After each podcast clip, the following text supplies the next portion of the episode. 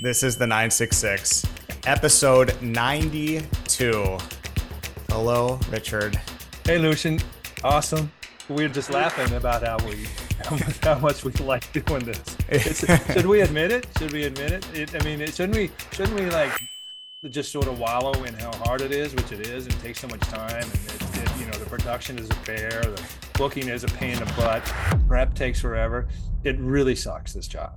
No one wants to hear about that. Um, Richard, they only want to hear about how easy this is. It's true. But but the reason why we're laughing is because Richard referred to this as work earlier today, and I was like, work.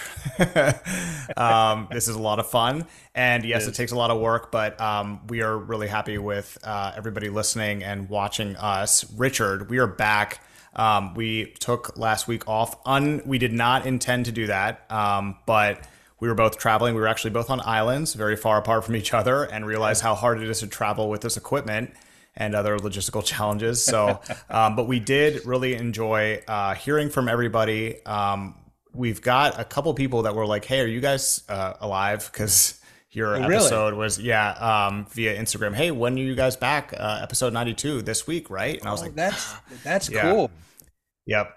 So I feel I feel, I feel uh, validated you know, it's nice hearing from everybody. It really is. Um, we have a great one. Richard, this week, we talk about Saudi Arabian sports all the time on this podcast. And uh, I just did this, Richard, before we jumped on. If you sort Google News, search for the word Saudi, previous six months, it's like half the stories are something about sports in Saudi Arabia. So this week, we've got an expert coming on with us in the field of sports and the geopolitical economy, Professor Simon Chadwick. We're going to talk about the full Sunday morning buffet of topics golf, tennis, football, soccer, the business of sports globally, even down to the hyper local level here of DC Sports, Richard. So just so fun. Uh, t- terrific guest coming up here shortly. It's just a great conversation. Uh, sweet spot and topically the sweet spot. And, and you know, he's like an OG, you know, sportswashing is a recent term, but in terms of the geo geopolitics of an economy of sport, he's been doing it for decades and he knows it inside out. This was a this was awesome. Mm-hmm. This reminded me a little bit of James Golson, uh, yep. you know, the um, senior commercial officer, where just say, "Would you like to do it?" He said yes, and then we, you know, without very little, very little, you know, prep or priming, he gets on and he just knocks it out of the park. I mean, you know, uh, Professor Chadwick said, "Yeah, I'll do it," and then he comes on, he's just outstanding. Yep, one of those press play guests, Richard, yes. where you can yes. just let him rock and roll and it's going to be fantastic and it is fantastic. I'm glad you mentioned previous guest richard. We will be discussing shortly an op-ed in newsweek from a former 966 guest on the show david rundell about saudi arabia's role in 9-11 and some uh, clearing out some misunderstandings regarding that. We'll also be talking a little bit about neom we're going to get to Yallah after our conversation with professor simon. So just a lot of good stuff this week. Richard, we're rejuvenated here back. Um, yes. Before we get started, again, thanks for everybody that's listening and and viewing this and all the feedback coming in. We see everything that comes in. Uh, just terrific. Last week, Richard, I guess last episode, our conversation with Dr. Mohanad Al Sheikh really broke the internet for us. Oh my goodness! Um, kind of unbelievable. Uh, this conver- I mean, there's so many, so much feedback on LinkedIn, uh, just everywhere. But um, this one from YouTube, Rashid Mahmoud six one six six. Although I'm an employee of Al Salem Johnson Controls, getting to know these interesting and impressive facts and figures about his biography through this channel, wishing for more prosperity under his leadership. A lot of things like that. People that got to know the CEO via this interview, so that was cool. Really, really a great conversation like you say, it did break it broke it broke all our numbers records, and I think that's fascinating. And I said validated earlier, but I think it's pretty cool that we had a CEO of a Saudi company come on the show. Mm-hmm. He was terrific, and we know Mohanad. He's very personable, bright, dynamic, but people loved it. I mean, they found it so interesting, and you know, and that's sort of our premise. Look, this is a guy you might not know, but boy, is it interesting to talk to him. Yeah, and just an amazing company and an amazing space over there. Air conditioning, very popular, as we joked with him about. Got this one from user at IAB underscore 19 on Instagram, waiting for the next episode. Big up 966. That Big was up. a reminder that I was that I was not we were not doing it last week, so I felt a little felt a little guilty. guilty so we're back. Uh, Richard, enough yeah, from we'll, me. We'll take all you. your accolades and take a take a week off. Yeah, thank you so much for that. I'm out. Uh, Richard, what's your one big thing this week? Okay, this is not so. I, all right, so I was debating about a, a number what I wanted to do.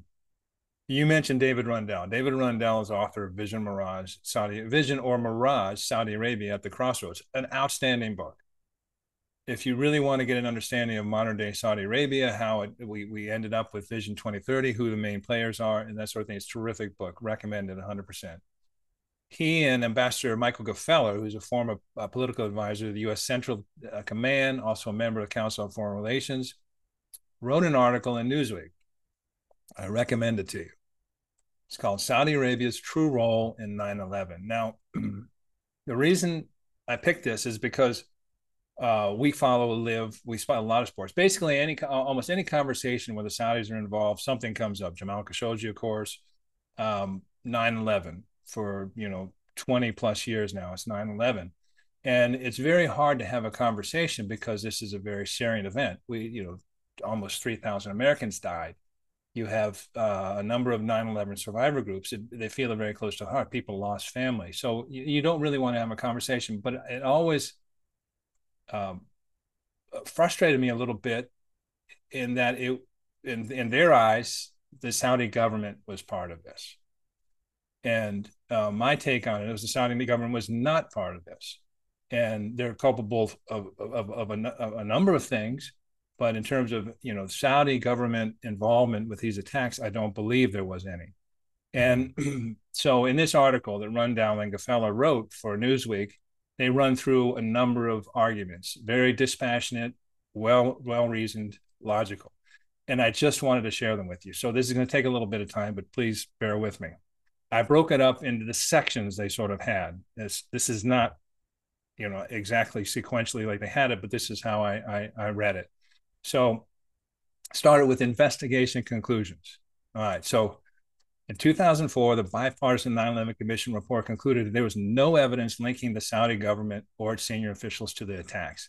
2016, 28 classified pages of the report were released that did not alter that conclusion. 2021, the FBI released its own previously classified reports on the matter, reaching the same conclusion. All right, so that's one section, sort of evidentiary. Um, another section that they did was on Osama bin Laden. And, I, and again, I'm offering this because I think it's useful background if you haven't really looked at it closely. So, yes, Osama bin Laden was Al Qaeda's frontman and financier. Uh, he fought against the Soviet Union in Afghanistan. As we know, the, the, the Mujahideen effort in, in Afghanistan against the Soviet Union was heavily backed by the US and Saudi Arabia and our, our many of our allies.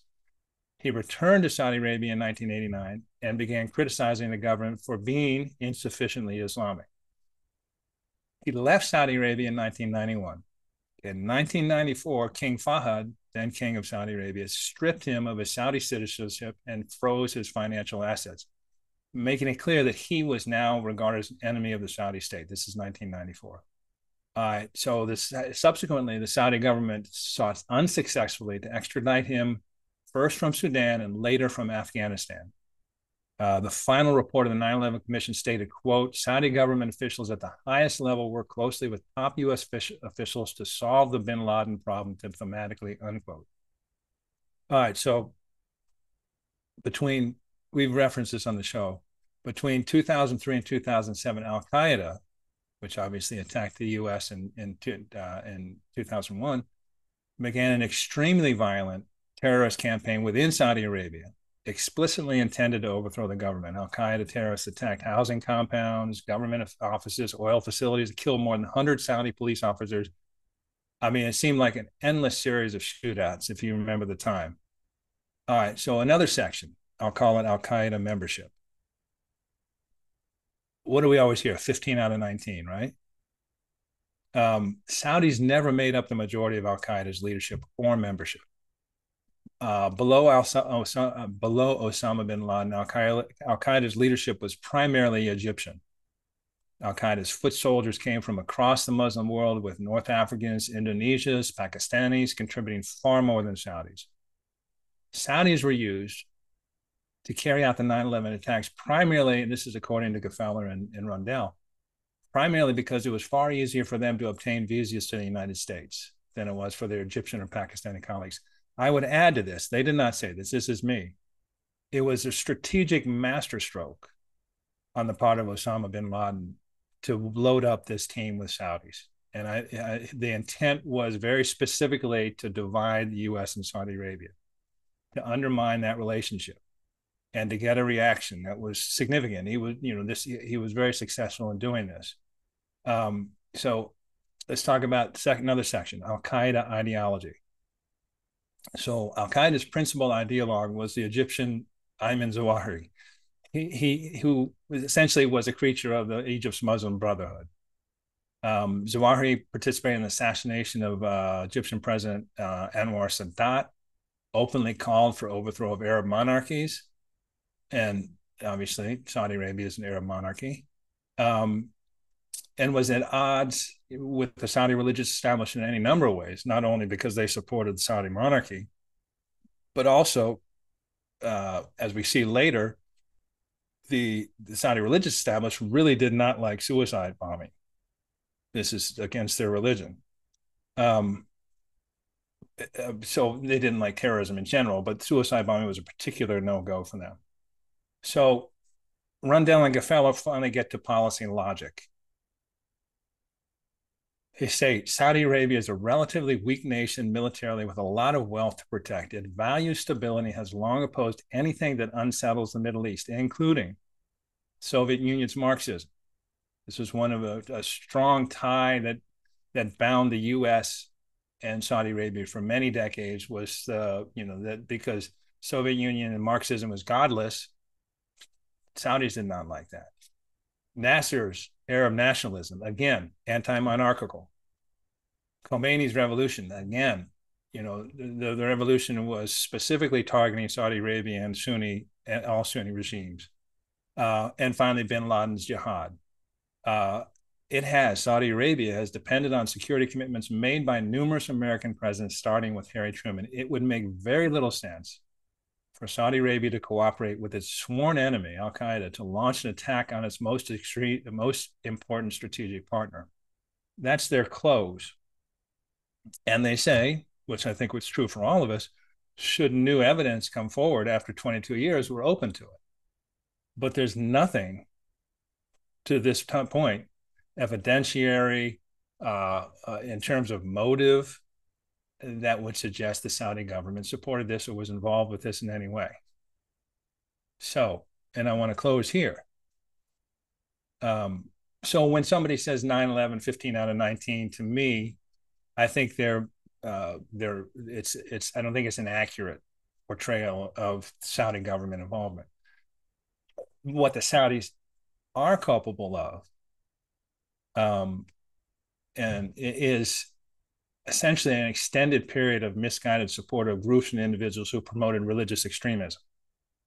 And, uh, there's an interesting comment in um, in Rundell and Gfoeller's article, and it says, "quote Saudi Islam is a long tradition of puritanical intolerance, which has most often been directed against the religious practice of other Muslims." Unquote. Muslims. Unquote.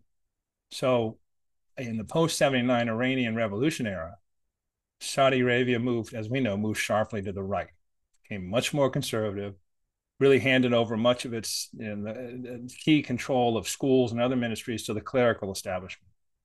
And uh, what you see was saw was textbooks that promoted anti-Shia, anti-Jew, and you know non-Muslim sentiment, along with other intolerant themes. You also saw, again, under the rationale that we have to count, counter um, Iran's expansionism and their efforts to subvert Sunni Arabs, neighbors.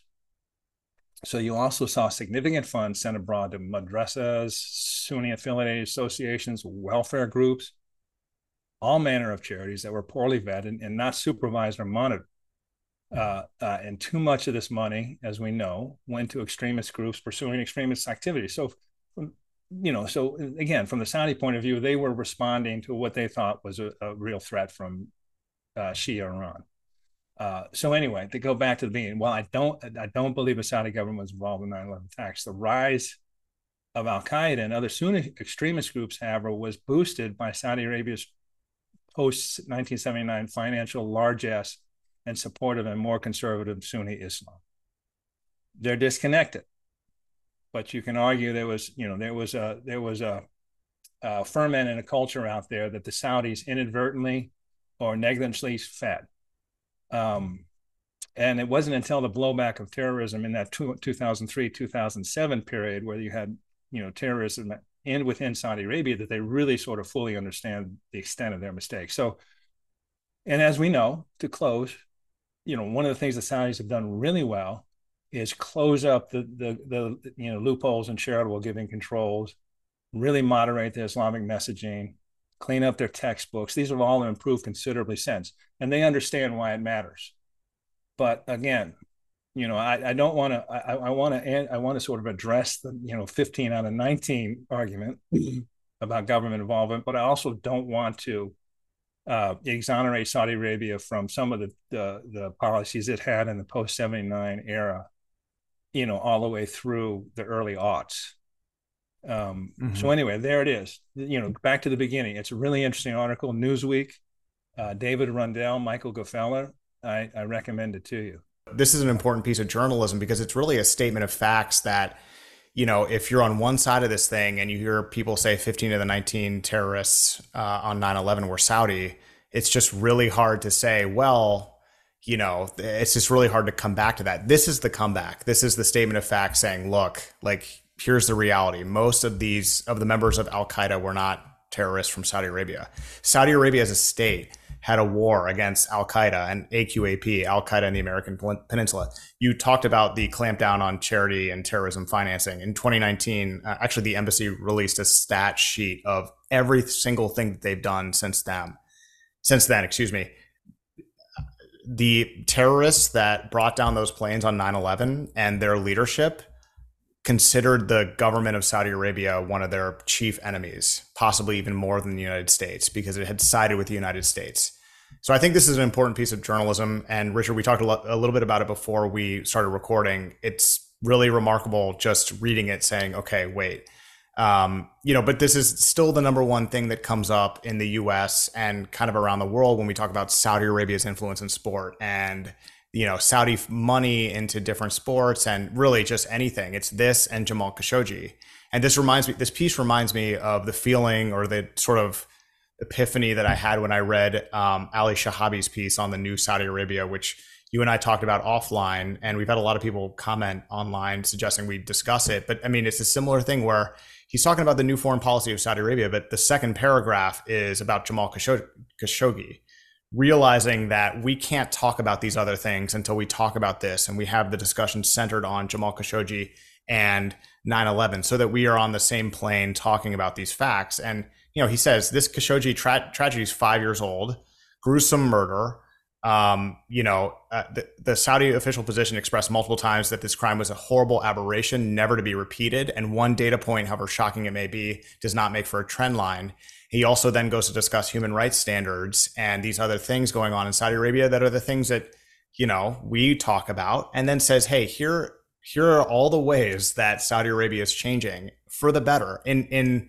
an alignment with US interests. So, um, I mean, this, this is it's a little bit of a rambling response of the piece because it is one of those things where it's like we need to we need to have a discussion about this and we need to talk about 9-11 and these facts about saudi arabia. Because just to say that you know 15 of the 19 hijackers uh, were saudi is sort of it's unfair to, to now 22 years later to say that well nothing you can do is right because of this. So it's not excusing anything. And, and again like the preamble of this was a, a horrible event it, it, did change the world but you know the united states didn't invade saudi arabia uh, after 9-11 like, so to be like, well, Saudi Arabia did this, did 9 11 is unfair to say, in my opinion. So, complex issue, you know, just uh, difficult is. subject, but a great piece, Richard, and a great one big thing.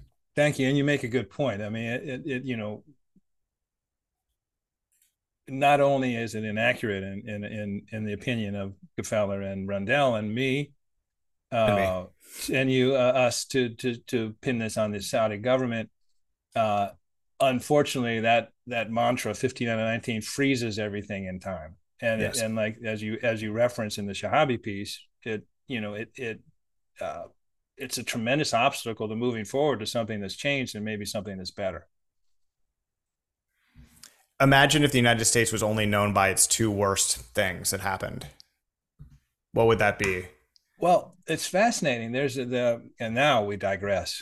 Now we digress. now Welcome to the something. yeah, exactly. Yeah. Welcome to the 966 Majlis. We will be deeping no, deep diving into this. You know, James Dorsey writes a lot on the piece, but the, Arab Barometer come out came out, which is considered the most widely and most the most uh, the thorough sort of political opinion survey of the region, the Arab and Middle East and and a, a, lot of the things that obviously it's it's um, attitudes towards the U.S. and so much of what's going on in in terms of uh, uh, decline in perceptions about the U.S. is credibility, and you know the the the terrible events of 9-11 led to some very poor choices in, ter- in terms of, of foreign policy. Um, you know, the global war, war on terrorism, while experts and professionals will tell you there are real terrorist threats, which I do not deny or, or question. You know, the global war on terrorism was was a tremendous overshoot that got us into some real uh, bad situations, situations that that I think we now regret in many ways, and and and are hurting us in our credibility. Situations like Guantanamo, like Abu Ghraib, like so many things that that uh, were departure from what we preached and what we preach. And we have a credibility deficit in the Middle East. Uh, people think we're hypocritical. People think we don't abide by, you know, what we, you know, what we say in terms of liberal democracy and about human rights and any number, rule of law, any number of things. They think we're hypocritical. We think we're inconsistent. A lot of this came about in the aftermath of 9/11, and this is why I say Osama bin Laden who has been you know killed justifiably so and you know is a terrorist through and through and can you know can't be committed anyway. But as a strategist he was mightily successful. You know as someone who hated the us hated saudi arabia uh, wanted to bring the each down um, you know the the aftermath of of 9-11 played out a lot like he would have hoped yeah. I don't know. I don't know how that's going to be taken. I consider that sort of an objective, dispassionate assessment. It's not that I'm endorsing it. I'm just saying it was extremely, you know, the overreaction, the reaction of the U.S. led to a lot of the things, and that is alienation from the region, decline of U.S. influence that Osama bin Laden really wanted to see. Mm-hmm. And what would he want? He would want you know the beginnings of this. He would want the arab world to really you know distrust us and like you said credibility gap. That's what he would want. He would want the us to continue on with a uh, incorrect and wrong stereotype in order to divide us. So I, I mean you know that's not good. Richard i'm glad you used def, uh, credibility deficit because that's so interesting the way you put that. That's becoming expensive for the United States as other people just fill it in. So beautiful point. You know, our brand equity is significantly diminished. I want to throw in another thing is because we created a, a sort of a rampant Islamophobia in the U.S., which again, you know, uh, distanced the region and put them off. Um, so yeah, it, it, it, you know so many bad outcomes from that horrible event. Um, the best you can do is try and shine a light on it, light on it, and try and do better. And um, so there you go. Yep. Richard, my one big thing, a little bit lighter here. We're gonna, and we're gonna, we're gonna. yes, thank goodness. no, but I mean, that was a really important topic. But um, I'm gonna try to keep this tight because there's so much going on with NEOM these days, and if we don't like mention it or talk about it now, then we will have missed like five big stories over the last ten days mm-hmm. and another five in the next 10 days. And so we'll end up being way behind on it. The overarching theme here, Richard, uh, for this one big thing is not if, but when. I think it's crystallizing that NEOM is happening. And we've talked about this a lot on the 966. So there's just a lot to update you guys with. And, and a lot of you know some or not all, or some know all, but it's worth sort of synthesizing it here. So his Royal Highness uh, Crown Prince Mohammed bin Salman made a documentary appearance uh, for a Discovery Channel program. Um, and what I'd like to do, Richard, is drop some of his comments here because it's worth listening to yourself and then we can talk about it. So here it is. One take one. The population gonna jump in Saudi Arabia from today 33 million in 2030 something between 50 to 55 million. So in 2030 we're gonna reach the full capacity of the existing infrastructure of Saudi Arabia. That's raised very important question that we need to create new city. They say in a lot of projects that happen in Saudi Arabia it can be done. This is very ambitious. They can keep saying that, and we can keep proving them wrong. So since we have empty place and we want to have a place for 10 million people, then let's think from scratch. So we talk about a lot of ideas. Why can't we build a circle and we start to connect it with movement, mobilities, trains, whatever, and then we start to build it slowly till it's completed for 10 million people. We brainstorm, we work with a team, we did a competition with the best designer on the whole planet. All of them, they provide us cities based on the existing methods, but in, with a better solutions. Except one adopt that idea, and he said let's turn it from a circle to a line. Northwest of Saudi Arabia, untouched, almost empty. It have mix of topography, mountains, valleys, oases, dunes, beaches, islands, corals, from skiing till diving. That's the place.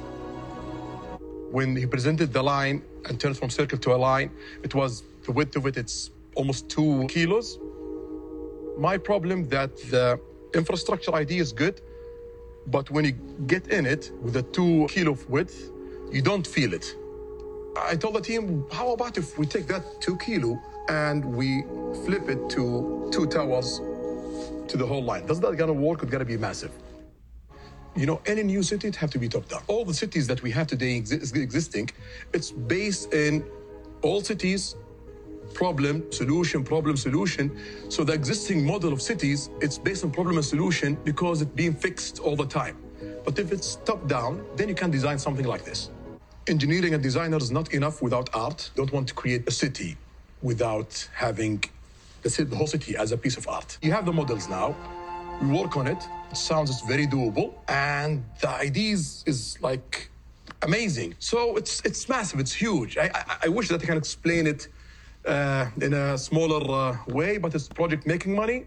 It's project absorbing the demand that we assumed in Saudi uh, Arabia, and it's something that create the new way of uh, building city and new way of living. All city based in problem and solution, and car is solution for a problem. I have a friend who moved to, he's an American friend, who moved to Miami. In Miami, when you get out from your office, you're on vacation. Immediately, you're next to entertainment, culture, sport, retails. So each day it has to be excitement to finish your work and go and enjoy it in NEOM. So we are competing with Miami in that area. We think about what kind of opportunity we have. So we have the cash, we have the land, we have the stability, we have uh, good infrastructure. We are a G20 country. We want to create the new civilization for tomorrow, and we need to encourage other nations to keep doing the same things for a better uh, planet. Well, we are bringing all the piece of puzzle together. I don't know what's the outcome of it. That's gonna be the creativity of the people gonna live from the whole globe in uh, in NEOM. I can promise you that gonna be something new and creative. But what is it? It's unknown. We're gonna see. Okay. Richard um, did a little drop there. Interesting from the Crown Prince, uh, but there's there's sort of a lot to. I mean, there's we could make a whole episode on on that.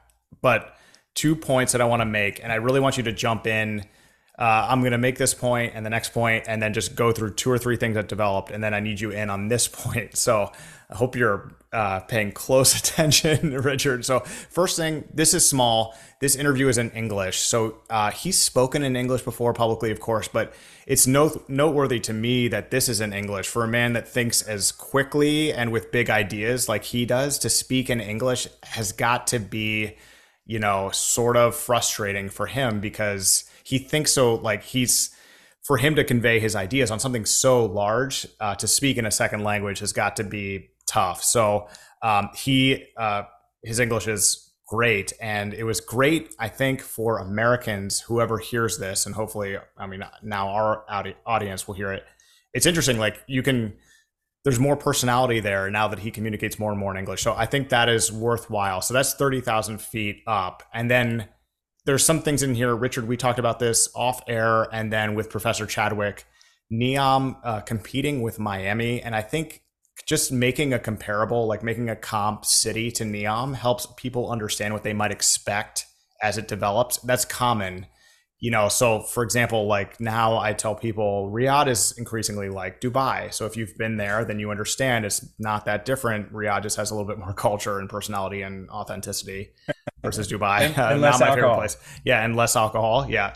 Um, but uh, so I love that he did that because it's I never thought about that. But the weather is similar, and the vibe of being able to work next to where you're living and and be able to like arrive in a city where if you do some work and you walk outside, you're on vacation. I, I don't know. I, I think that helped. The line exhibit, by the way, we talked about this, Richard. See that in Riyadh as long as it's open because that was another sort of moment where I realized how serious this was. But just thought that interview was really good. So I'm glad we got to share that. Um, last week, Richard Neom and Volocopter, some tech that is uh, especially interesting to to me and you personally because it would be so sweet to fly around in air taxis like this. Um, is uh, they're they're now uh, have done some tests at Neom, the first test campaign of air taxi flights in the northwest of Saudi Arabia, building on a reputation um, as a leader in technology. That's what they really want Neom to be. The, it was sort of, uh, I guess it was one week of tests uh, over the whole week, and I, I kind of don't know more about it in terms of like how far they flew or whatever, but man, would this technology be amazing if it really took off? And this is the type of stuff that Neom, they've invested in Volocopter and are interested in making sort of the showcase of that area. Um, so there was that, which is amazing, would be its own story. Uh, new satellite images coming out uh, recently showing some serious progress at Neom. We got a taste of this, Richard, when we had Jacob Mumm on the program from Bechtel. He was talking about, yeah, I mean, we're like we're full on there. We're building that. We're working on the spine. We've got Trojena in the mix. Like we are up there building. So if you think Neom is still an idea and not actually happening, think again because uh, it's happening. So, uh, and I'll try to drop these in if we have some time, Richard, into the the program here because you can see sort of how much is going on there. New housing development uh, in Neom, big deal. Uh, SAR 21 billion, so 21 billion riyals, about 5.6 billion dollars into um, residential communities, expansion, social infrastructure, all of that into the region. So pretty amazing. And then Richard, slap on your sunscreen. We're going to Sindalah Island for the last part of this. A yes. new yacht, yacht partnership announced with BWA Yachting to promote Sindalah as a luxury destination. That's a kind of amazing. I didn't see like you know I don't know anything about BWA Yachting, but it sounds truly I mean, that's on brand for what they're building there. Um, you also had SRMG signing a deal with Sindalah to uh, create some media and creative industries there. It doesn't seem like that type of place necessarily. It seems like a pure luxury resort, but that'll be interesting to see what's happening there. So anyway, oh, and uh, you could see more about the golf course on Sindalah Island, which also looks awesome. So nice. That's my one big thing. Welcome into my brain. That, that's it. it's flying you know, uh, flying helicopters, electric helicopters, yeah, yachts, golf. We were both, as you said, we were both out of town last week, and the pace of the pace of activity, the pace of announcements, the pace of accomplishments, the pace of progress is ridiculous. I mean, you miss a day. Um, and this is especially true in Neom and, and so many interesting things. Like I, Sindalah, which is really interesting because it's going to be the first out of the, one of the first out of the gates in terms of a viable resort. They and Red Sea Gateway. But when you look at Neom at the beginning, you didn't see that coming. Um, you know they're making progress in many other areas, and I'm I'm fascinated on their hydrogen play. I'm fascinated on a lot of their things. Uh, they just keep plugging. And but I just want to remind people, you know, the ambitions are are to the moon and beyond uh, let me rephrase that. The ambitions are to the stars. If they happen to get to the moon, it's still good. You know, because it's it. You know, these things are so. Uh, you know, it's kind of like like drinking from a fire hose. There's a lot coming real fast. Not all of it's going to hit, but that's not the point. And I think if you listen to that that uh, those remarks by the crown prince, you understand his his visions and his vision And uh, as we've said before all along, people like us who are paying attention have tried to be somewhat as, as objective as possible, as analytical as possible, still can't keep up with his aspirations because they're enormous.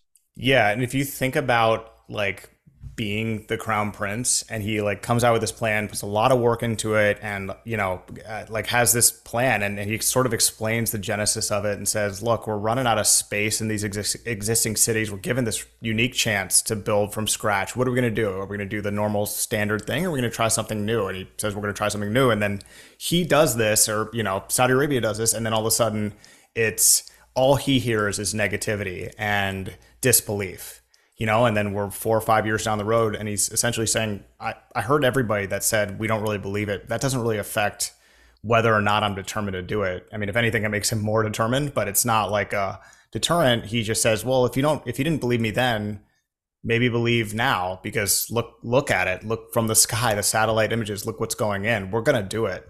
And uh, that's something that we've been talking about, Richard, for two years since we started doing this podcast, pretty much year and nine months, basically. So, I mean, just just interesting. I mean, you know, like we talk about update your perspectives, but I mean, like this, there was a lot on Neom this week, so it was, it was kind of good to touch on it. And it's we do talk about it a lot, but it's you know uh, nine million people, you know, in a city that uh, a straight line is something to talk about. Well, and it, it, again, if if if you know that's 107 kilometers, if you end up with 40, it's still impressive as hell. That's exactly right. Yep. So um, Richard, uh, shout. Oh, sorry. Go ahead. No, please. Well, I think your point of in English is a good one. Um,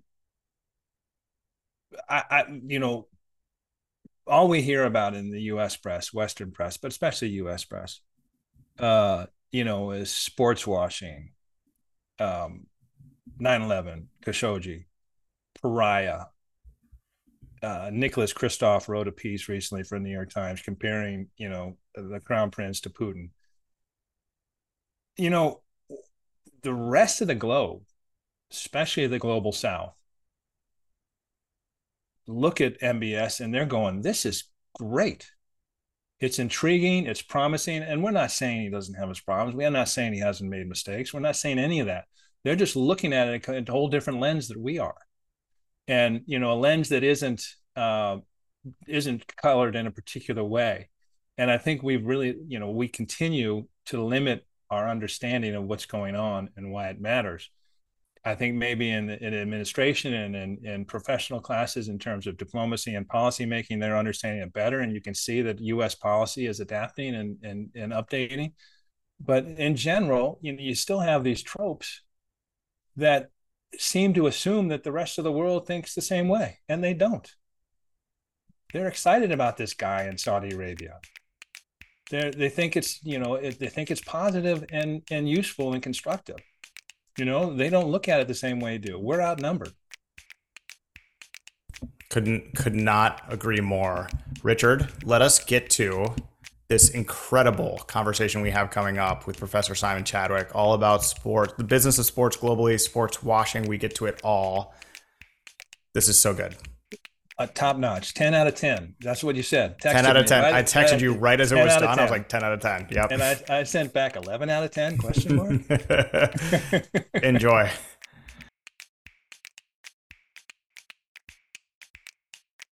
Saudi Arabia's sporting ambitions and investments have been dominating global coverage of the kingdom in recent months, from football to golf, boxing, racing, and now tennis, which we will talk about in a few moments. We are delighted to speak now with Professor Simon Chadwick, he is professor of sport and geopolitical economy at SKEMA School of Business in Paris, where he is also a member of its think tank, Publika, as well as a program director of SKEMA's Global Executive MBA in Sport. Professor Chadwick has consulted for and advised some of the biggest names in sport, such as FC Barcelona, UEFA, UEFA, Adidas, Association of Tennis Professionals. Simon, thank you so much for joining us. Welcome. Thank you for inviting me to do this. Let, us jump jump right into it. What talk about your interest in this topic and you know where it began and how it's evolved, if you would. I was a sports fan. I went to university, studied economics, lived a pretty normal, fairly predictable life, um, and then went to work in a university business school. Somebody said to me, "Hey, we should write about sport." In the mid 90s, um, most of the people writing about sport in a commercial way were in the United States. And so, inevitably, my formative work focused on, for example, sponsorships. And sponsorships were you know, about selling burgers and fries and getting credit card signups and, and this kind of thing. And gradually over time, initially with sponsorships, but but later with other things, I, I thought, ah, this seems a little different.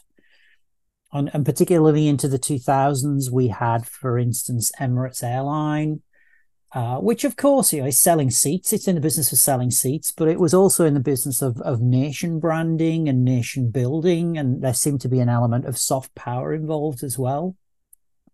And around this time, I also started to travel to to to Asia a lot more, and certainly over the last fifteen years, I've I've spent a considerable amount of time not just in the Gulf region, um, but also in East Asia as well, particularly China. And, and, and of course, there's something really kind of familiar about all of this. You know, people still kick the ball and drive the car and, and, you know, participate in marathons and this kind of thing. But, but it seemed to be different in the sense that the state was much more prominent and, and the types of, or the kind of bottom line considerations that you would find a, a merchandiser in the, the United States considering didn't really seem to be applicable to, to, to these territories. And so I, I used to, I remember I would go places and then sit on the plane coming back and thinking, well, how do I conceive of all of this? Because you know it, it it it is it is familiar, it is similar, but it is different at the same time and all of this really crystallized in in terms of what I now call geopolitical economy of sport. Because if we think about Saudi Arabia, yes, there are some you know kind of bottom line business considerations in there. They're looking to make an investment that secures a financial return, but there's more besides. And, and you've alluded to, to sport washing already. But in addition to that, sport is being used for diplomatic purposes. Sport is being used for soft power, soft power purposes. Uh, it is being used as a public health intervention. Uh, and and so this is this is not just about credit card signups anymore. It's about something much bigger, something much more profound. And I guess crucially underpinning all of this is is it's not just Saudi Arabia and China doing this. We're all doing it because certainly the countries that we're in, the United States and Britain, we have a competitive advantage in certain sports, and that competitive advantage has been established over a period of decades. And as we've seen with golf recently, you know, so much of a competitive advantage built up over over a period of decades. You you've got someone come with a lot of money comes along, and within two years, you know, that's it. Effectively, they've bought golf, and so these are these are interesting times, dynamic times, and and for people like us, you know, dare one say even challenging times that's one of the fascinating things about this collected work, the edited work you've done. Um, and I'll just there's any number of quotes, but I mean there's there's a pull here that I see. This economically, sport is now seen by many countries as an important industrial sector that can that that can boost national income, help create jobs, drive export earnings, and generate tax. As you say, you know, well beyond you know seats in the in the in the stadium or sponsorship. It's it, it's a it's a it's a national priority for a lot of these countries. Um, is it good business? At the heart of all of this is a simple question: How much is the global sport economy worth? And and that's a question that hasn't convincingly been been answered by anyone. So uh, a kind of average estimate is is probably somewhere in the region of about seven hundred and fifty billion dollars. There are other estimates that suggest more than a trillion dollars. Uh, in the United States, still the biggest domestic sport uh, economy in the world, probably accounts for about 40% of global industry size. So, you know, make your own judgment. Is, is, is an industry worth $400 billion or $500 billion to a single country? You know, is, is, is, is that good business? If we were to, to, to look, you know, kind of more organically at this, or should I say more, at a more granular, granular level, if we take the British motorsport sector, for example, there are somewhere in the region of about 42,000 people working in the British motorsport sector at the moment, which is more than in mining in, in Britain. But crucially, motorsports uh, companies in Britain are spending more than, for instance, pharmaceutical companies as a percentage of turnover um, on research and development. So, in certainly in terms of innovation in, in, in the automotive sector, a lot of that is being driven by the British motorsport economy. So, we are talking about you know kind of tangible numbers, hard numbers. If we were to look at a, an example from, let's say, soccer, in 2008, when the Abu Dhabi government bought Manchester City, Manchester City was turning over annual revenues of less than 100 million pounds per year. Uh, here we are now, 15 years later, and Manchester City is turning over more than 700 million pounds per year. It is conceivable sometime in the next three or four years that Manchester City will become the first uh, soccer club in the world to turn over a billion pounds in a, in a year. So all, all of this is relative. You know, it, it's not necessarily Google. You know, it's it's it, they're not major arms manufacturers, but nevertheless they are capable of generating a profit. They're capable, capable of generating significant revenue streams, sustaining employment. Um, and of course, this makes a contribution to, for example, um, gross domestic product. And, and, and if we look at the European Union sport economy, about 2.5% of the European Union sport, European Union economy is accounted for by sport. So yeah, hmm. it's kind of, it's big. It's big. As I say, it's not, not IT or arms, but it is big is it correct to say what we're talking about here is brand equity? You know, essentially soft power. I mean, whether it's a good business or not, there are other know, other reasons for for countries to be involved in this. And and can you put it? I mean, it's impossible to put a value on that, but is that accurate to say?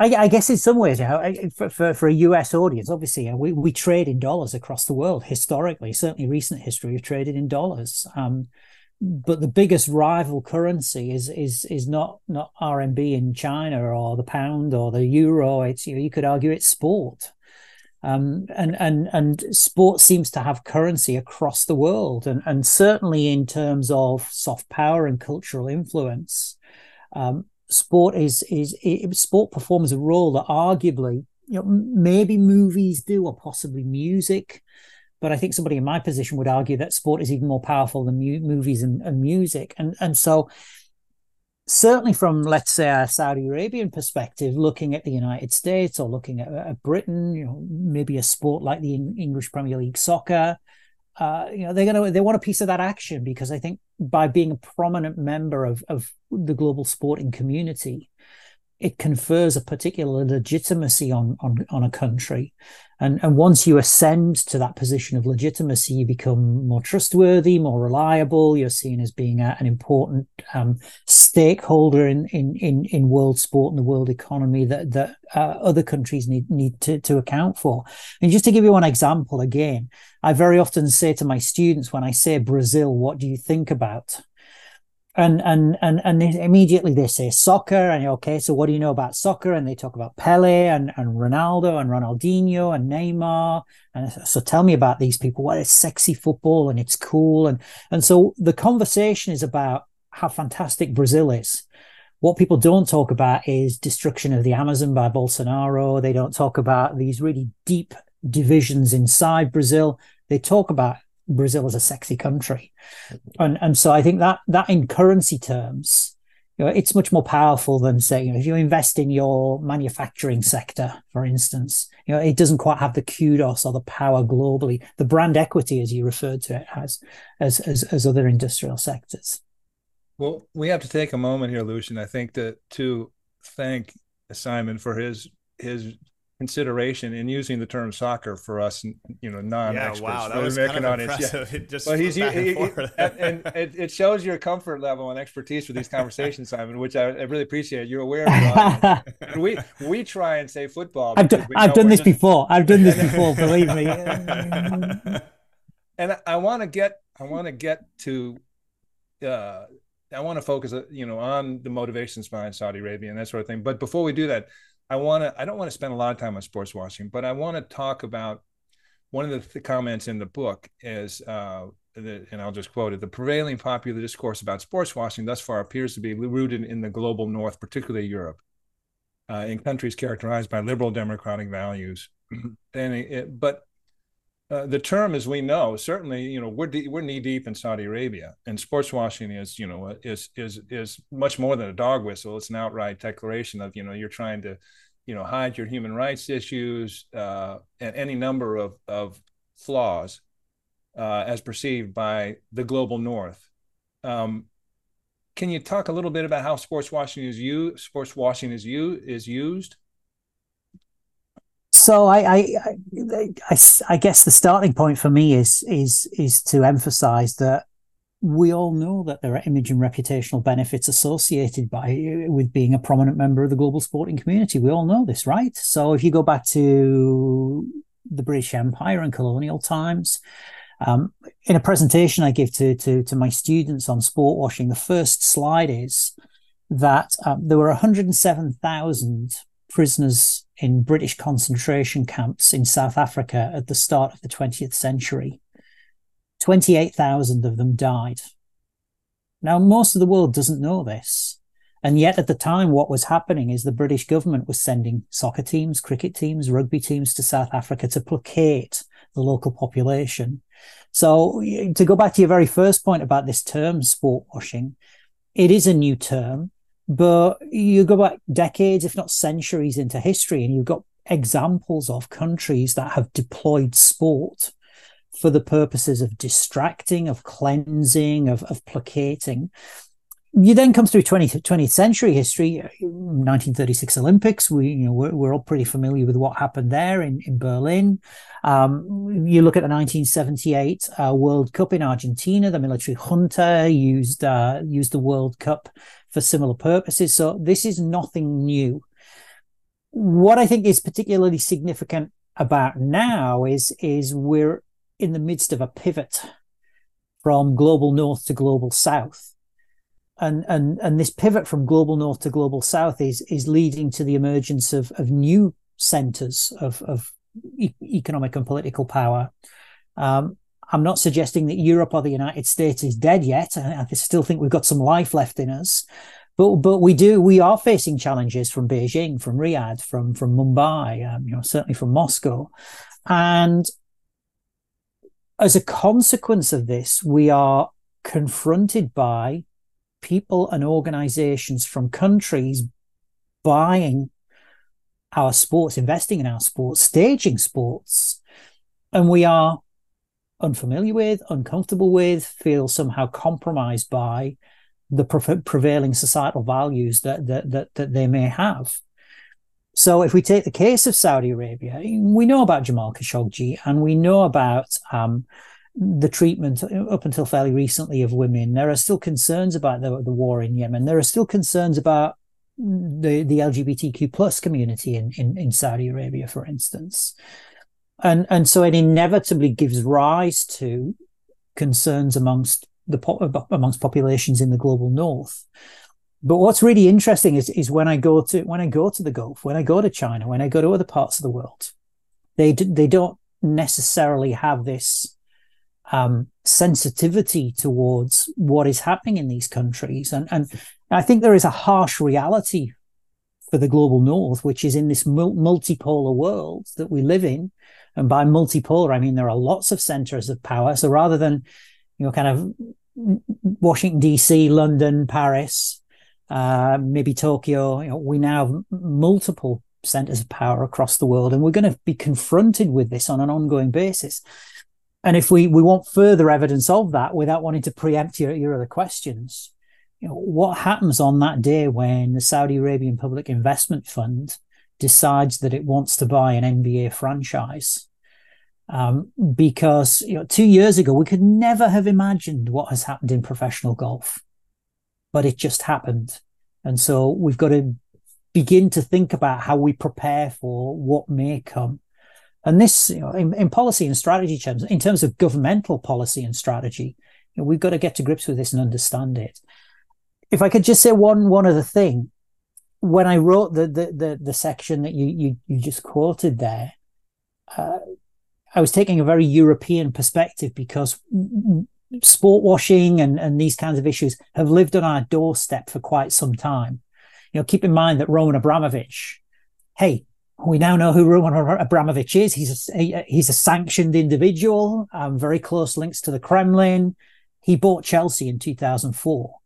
And, and, and so we, we've, we've had to confront these realities for almost two decades. But what's been striking for me in, in my engagement with this field is that it's really only over the last 18 months that a lot of people in the United States have started to think, hold on a moment, what is this? This is this seems to us to be unusual, strange, threatening. It's a big challenge. And and so if I if if if I rewrite the chapter, which maybe I might do in the future, you know, the United States definitely would be part of it then. Yeah, we've caught up in a hurry with this LIV uh, LIV uh, situation. Uh, some just fascinating stuff, and I think you very intentionally use the term "our sport" um, because you're right. There's a proprietary nature to it, mm-hmm. and I think it's fascinating when you talk about the pivot. I would also say I'm really curious about your attitudes when you go to the region. I have a, and I know Lucian does. Lucian has a whole, you know, I have a text thread with a bunch of my buds. We're all jocks, mm-hmm. and so there we're talking about the the LIV PGA situation. Um, and so, uh, you know, since I'm very deep in Saudi Arabia, I'm sort of sharing my thoughts. One of them was, and this is X-rated, uh, was the Saudis don't give a fat flying f what we think in terms of of this because their agenda you know in terms of sports washing in other words they've they've crashed through this this barrier or concerns about this because their agenda is is significantly broader and uh, much more anchored in their domestic uh, priorities. Uh, can you talk a little bit about the the Saudi agenda on this? And and you've talked about soft power, you've talked about the value of of, of brand equity, you've talked about the finances, but you know. For a, for a country like Saudi Arabia, who knows it's going to go into headwinds when it gets itself involved in these things, but goes ahead anyway and does it in a in a, an extraordinarily uh, large footprint way. So, uh, as, as you will know, um, Saudi Arabia is is actually a relatively young country, but nevertheless, nevertheless, uh, a country that has a history of revenue revenue generation, significant revenue generation through oil and gas. But the way in which the country has been ruled and, and the way in which decisions have been made, um, I guess you could say, using a sporting metaphor, resulted in Saudi Arabia for, for large parts of the last hundred years punching below its weight. Uh, and and and essentially, what you what you now have is a young guy who is more dynamic, who wants to break out of the old traditions and orthodoxies that exist within Saudi Arabia and, and I'll use this term um, because I think it's probably an accurate one, to, to, to a large extent accurate, is you know, Mohammed bin Salman wants to make Saudi Arabia great again. Or, or, or, maybe to make Saudi Arabia great for the first time. And, and if, if we think about our world, you want to watch a movie, you want to you watch a Hollywood movie. You know, you want to watch basketball, you watch the NBA. You want to watch soccer, you watch the Premier League. Um, you know, you want a you want a great historical moment. You go to London or Oxford. You you, you want fashion and style. You go to Paris, and and and I guess for for us that you know, that that is the world, and for many people across the world, that is the world.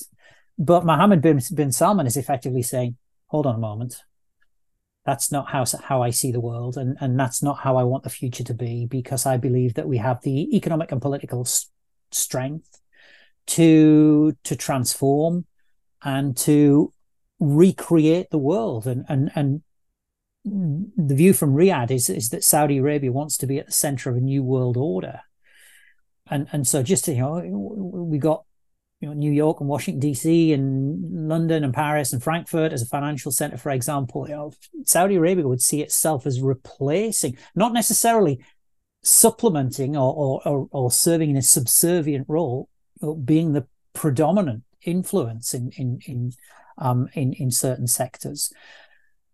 So there is a battle taking place. You know, we obviously know about battles, you know, battlefield battles with with guns and and tanks and, that are taking place in the world right now in places like Syria and Ukraine. And but I also think, for me personally, these battles are also taking place in sport. That's an, sorry, go ahead. Sorry, sorry, and and, and you know, again, you know, if you if you'll indulge the English guy in in the room, uh, look at Premier League soccer.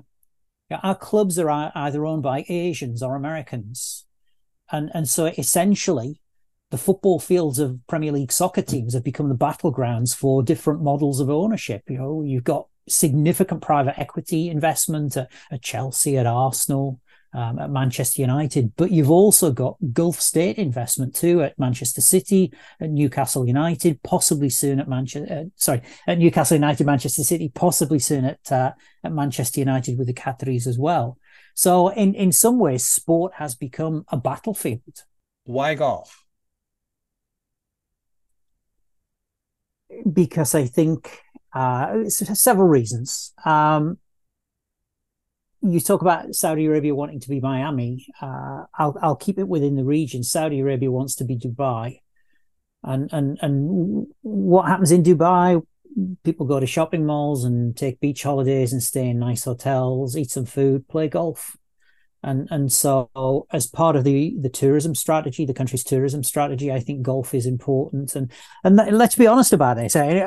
A lot of business deals are still cut on golf courses, so you know, you, you, you, you're positioning yourself at, at, the heart of a number of different networks by, if you've got business people from across the world meeting to play golf, you know, that's where business deals are cut. I think it's important too to keep in mind that the, the, the growth markets in golf over the last decade and, and looking ahead possibly over the next decade too are in Asia you know, they're not in Europe. They're they're not even in the United States. You know, they, these are fairly fairly mature markets with relatively low growth. And so again, playing to that earlier observation that I made about being a, a, a the new center of the world, I think there is something significant about golf in Asia in, in territories like South Korea and and, and Japan. Um, so tourism certainly uh, certainly um, some potential for for uh, attracting you know business clients that kind of thing. But i also think uh, low hanging fruit as well because i think golf its ex, its established business model was was lucrative but perhaps not as lucrative as it could be. And there were some questions about the financial security going forward of of, of, of professional golf and effectively the deal that's just been done and i do think there's something kind of trumpian about the deal that's just been done. Forget about the rules you know let's just do let, us do a deal. Um, and they did a deal and and and the pga brought history historically accumulated brand equity legitimacy but it perhaps didn't have the uh, the economic strength the financial strength that pot- potentially it could have had what happened on the other side of the deal is a country with no legitimacy comes looking, has the money to be able to buy, and they they, they struck a deal. And and so to ascend to that position of legitimacy very quickly um, through economic means is an interesting model, but I think it's a model that we'll see being replicated. It's interesting because, again, as you may know, if we use an example like Qiddiya, which is uh, the world's biggest entertainment city currently being constructed outside um, outside Riyadh. There will be a there'll be a Formula One circuit there, and, and this will replace the uh, the Jeddah Formula One circuit in 2025. Now, I I take the view that that Qiddiya as a racing circuit needs anchor tenants, and and you may know that that over the last week, um, the, the Saudi Arabian Public Investment Fund has divested itself of its share in the McLaren F1 team. But earlier, uh, earlier on in the year, um, had a, a, acquired a stake in Aston Martin. I actually, I think towards the end of last year, acquired a stake in Aston Martin. Now, how would it be that Saudi Arabia buys Aston Martin and relocates Aston Martin, the F1 team, to Qiddiya and and you know, essentially the Aston Martin team becomes the anchor tenant at the Qiddiya F1 circuit. And then what happens is there's a, an industrial clustering effect because I think one of the, the one of the ambitions, one of the goals for the Saudi Arabians is you don't just buy a team and put it there. You, you create an ecosystem around the assets that you've acquired. And and and so whether it's Formula One, golf, um, we're seeing in cricket now, uh, digital technologies, cinema. You know, Saudi Arabia not just buying for the sake of buying, but buying with a view that it that in essence, it pump primes or or it enables the development of an ecosystem around the assets that they've acquired. Um, having said that, they may not just acquire assets. So certainly, what we're hearing in sport is is that they, will develop their own assets that with their with their own IP uh, that can't be found anywhere else in the world. So you know, there are all kinds of possibilities in there. Well, I think the uh, and Lucian and I, as I mentioned, we're deep into this, and we I think we we agree, Lucian. We are, are not have not sufficiently understood the full scope of Crown Prince Mohammed bin Salman's um, aspirations. I mean, he dreams big, dreams very big, and it is fascinating. They had, and, and then then McLaren, you you referenced that the Bahrainis, I guess, bought up their shares. Um, you know that the McLaren, there's a McLaren shop was to go into the Neom, and you you know they could switch it out as you say for Aston Martin, and also Aston Martin just just had a signed an agreement with Lucid to you know for some of that EV technology. You can mm-hmm. see all these things coming together, and uh, and and and it is fascinating uh, the way these things work. And I, but another thing we often talk about on the 966 is that there is a domestic component in what Saudi Arabia is doing internationally uh, is particularly apparent with their uh, forays into soccer and and building up the local uh, clubs. The PIF just invested in four, but they've also uh, significantly invested in the larger football ecosystem there. And and and as you know, and I think our readers know, I mean our listeners know from watch, listening to this, uh, Saudi Arabia has a long history of of fanatic football support. Um, but this is also part and parcel of you know one of the reasons they're investing in these com- these these clubs is they want them to go private eventually. They want them to be valuable franchises, and they want the whole league to be worth something like 2.5 billion by 2030. They also are very actively trying to increase participation in sports on the part of its populace. Um, do you see this when you travel to the region? Do you see these things tied together? uh, have you have you seen progress in this in this aspect? So, the the the, the point you made about uh, the privatization of clubs is an interesting one. Um, as somebody who was uh, who lived through the Thatcher years in in Britain, um, the kind of uh, free market revolution that Thatcher's notion of privatization meant uh, appears to be some considerable distance away from uh, Saudi Arabia's interpretation of privatization, certainly of its uh, of its soccer clubs. The privatization plan uh, has been ongoing from 2015. Um, an announcement was was made back in 2015 that they were seeking to to to privatize those soccer clubs. So it's only within the last two or three weeks that, that the outcome of that planning has has taken place. And and what I find interesting about it is is a lot of people when you talk about Saudi Arabia, they do talk about economic transformation, and and we need to remove the country needs to remove itself from this oil and gas dependence. But there is a there is another dimension to the economic transformation, which is around enterprise and entrepreneurship and risk taking and investment, and and and I think that that what's now ha- happening in football is designed to encourage those some of those investors in sport and, and certainly some of those state entities that have an involvement in in the clubs to operate the soccer clubs in a, in a much more commercial way. Now, what I find interesting about the plan is is there's no mention of profit, which if you're paying Cristiano Ronaldo four hundred million dollars for a for a two year deal, you, know, you don't talk about profit. The ambitions seem to be framed in terms of revenue generation. And if we look at some of the, uh, the, the, the rankings of, of soccer team performance around the world, they emphasize revenue generation, not cost control or profit. Um, but Saudi Arabia is certainly learning to, to, to to play this game, and it's part of this broader economic transformation agenda. But what I what I also find interesting about your question is is there's a there's a new implied social contract in Saudi Arabia that's that's how I see this. And, and I've been in Saudi Arabia several times recently, and, and you see this. It's you know, in some ways it's a great time to be a Saudi Arabian because and, and if we do the demographics on it to begin with, 70% of the population aged under 35, it's a Gen Z population. And and and these are Gen Zers in the same way as Gen Z Zers all over the world. You know, people born and brought up on Instagram and, and YouTube and Netflix and Real Madrid and Chanel handbags and Gucci shoes. Uh, so you know, in that respect, you could say, you know, they are just like everybody else across the world and so what the government is now doing is you you want Ronaldo, you got Ronaldo. You, you want Real Madrid or an association with Real Madrid, you got it. You want the World Cup, sure, yeah, we'll we'll we'll we'll try. Um, but at the same time, what we've seen this year in Saudi Arabia is, for instance, a significant clampdown on dissenting voices on social media, and and and for me, what drives to the very heart of of the investments in the experience economy is is fear of another Arab Spring.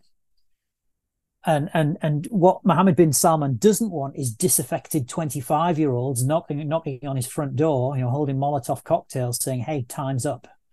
And and so there is a there is a, an internal political basis to this. Uh, it's it's about stability and resilience and about security ultimately of, of of the ruling of the ruling family. But beyond that, there are health problems. Saudi Arabia is in the midst of a health crisis, public health crisis, high rates of hypertension, diabetes, heart disease, strokes. Uh, it's a obesity. country, yeah. yeah, obesity. It's a country in which it's it's. Let's be honest about it. Over over the last decades, it's not been easy to exercise for women, not at all anyway. But even for the men, for for significant parts of the year, you, know, you can't go outside and exercise. And so, one interpretation of what's happening, or one one standpoint, is that it's a public health intervention, and and designed to engage people with sports so that they participate more. And as you will know, we're now seeing, or we have now seen, female-only gyms springing up around uh, around Saudi Arabia. So for the first time, women can go and exercise and and this is really important certainly in terms of you know the sense of physical and, and psychological well-being that, that, that Saudi Arabian women have.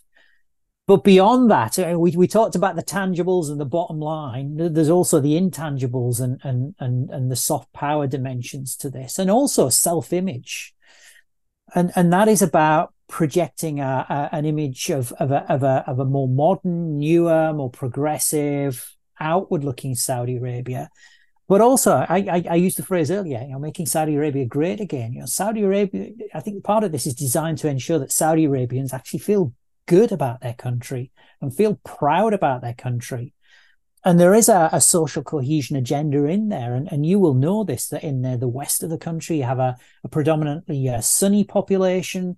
In the east of the country, you've got a, a predominantly Shia population. And then in the middle, there's not really too much happens at all because it's it's largely desert.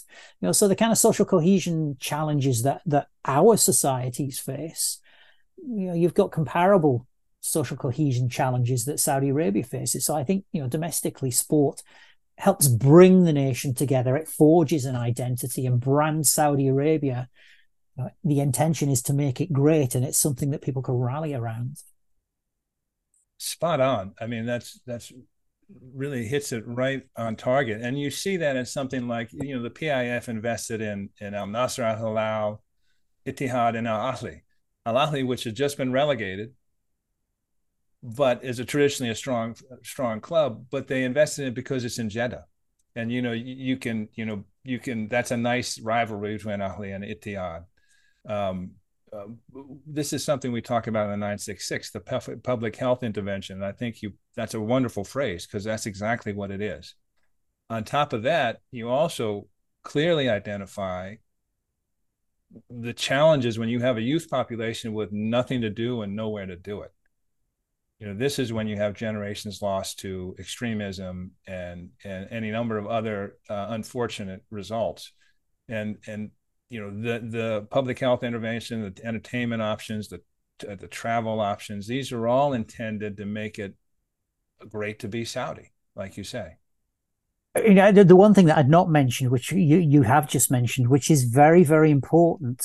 Um, you know, it's it's it's not good business to be perceived globally as as as housing or being a, a home to uh, extremists. Uh, and and and certainly in, in from a, US perspective, you know, we're, we're witnessing Saudi Arabia trying to reinvent itself and to move away from those kind of 9-11 associations.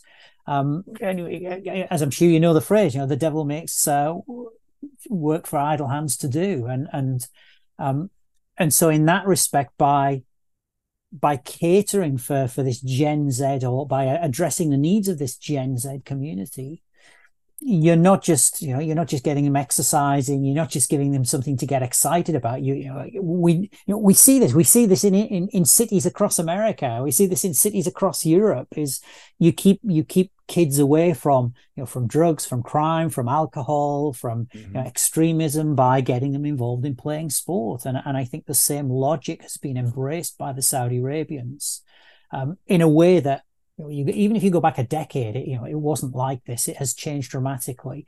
And I, I guess it, it, the first time I went to Saudi Arabia, I was cautious and suspicious, and dare I say, even worried.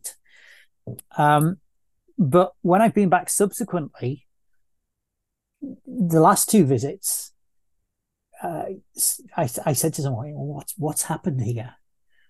And and they said, uh, well, when the pandemic came, Saudi Arabia went to sleep, and when it woke, woke up, it was a completely different country.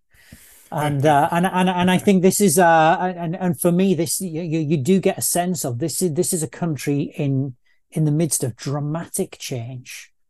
Um, there are still clearly elements that you know we as as people from the global north don't necessarily feel comfortable with but seen from seen as a strategic exercise of, of, in terms of national transformation.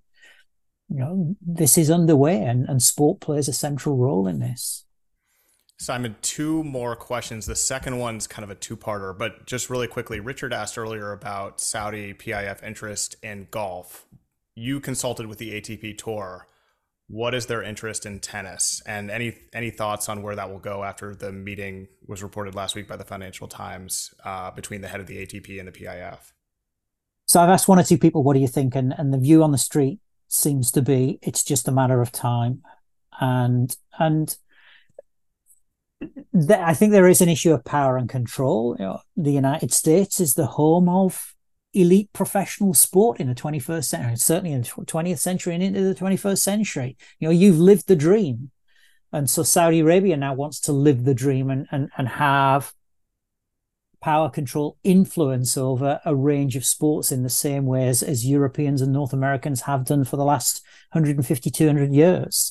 So that's certainly part of it. I, I think also there's something around um, tourism, the tourism agenda that, that, that we talked about previously crucially, we we haven't mentioned, and it's really important to mention, is is Saudi Arabia sees itself as being an event destination. Mm. And, and this is already happening. WWE, uh, mixed martial arts, boxing bouts, uh, motor racing events, Formula E, Formula One, Paris Dakar Rally, uh, soccer. You've had the Spanish Super Cup, the Italian Super Cup. Now you get you know, tennis tournaments, tennis events and and what's important for listeners to to think about when we're when we're talking about uh, countries as event destinations is the venues, the associated infrastructure, the metro network, the road network, the shopping malls, the hotels. I guess the comparison, the, the most immediate comparison we could make is with next door neighbor Qatar.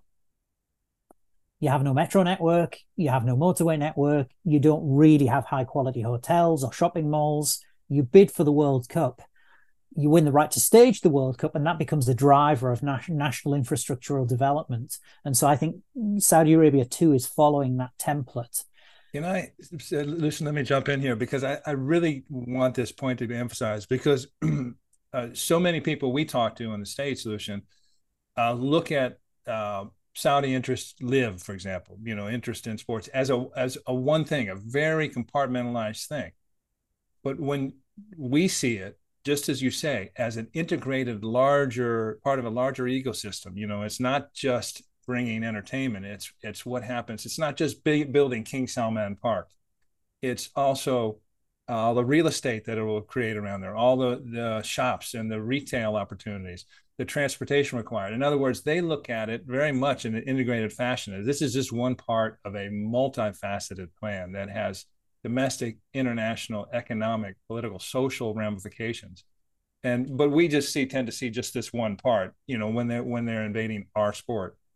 Uh, so I, I, really wanted uh, what you just said was just right on target it, because it is integrated. So can I can I just kind of follow up on that? Um, in the United States, you have many of the world's best business schools, and you send many of your young people to these world's best business schools. And when they're at these business schools, you tell them your strategy must be joined up. It must be holistic. And then what those people do is they go and work in big consultant company, consulting companies in Manhattan. And, and then what happens is they go and consult with, for example, the Saudi Arabian government and then they tell the Saudi Arabian government, you know what, your strategy should be joined up. And and so I, I don't want people to feel disrespected by Americans to feel disrespected by this, but you know, there there is there is some US DNA in all of this. This is a path that's been well trod. Yeah, yeah. And and and, and I think what's really, really important for North Americans listening to this is to understand that, you know, they're doing what you've taught them to do which is you, you, you do, hey, let's buy a soccer club because it's going to be cool, right? You buy a you buy a you buy you buy a soccer club because what you then do is that soccer club can build political influence in the host nation. Um, it can serve as the basis for enabling industrial networks to be created. And we've seen that certainly in, in central Manchester through Abu Dhabi ownership of Manchester City. Um, what you're also doing at the same time is it is a public health intervention and so this kind of holistic approach to strategic planning and and and and and management you know this is this is year one day one you know module 101 or your harvard mba or wherever it is that you you you do this. And and so uh, this is textbook strategy in some ways.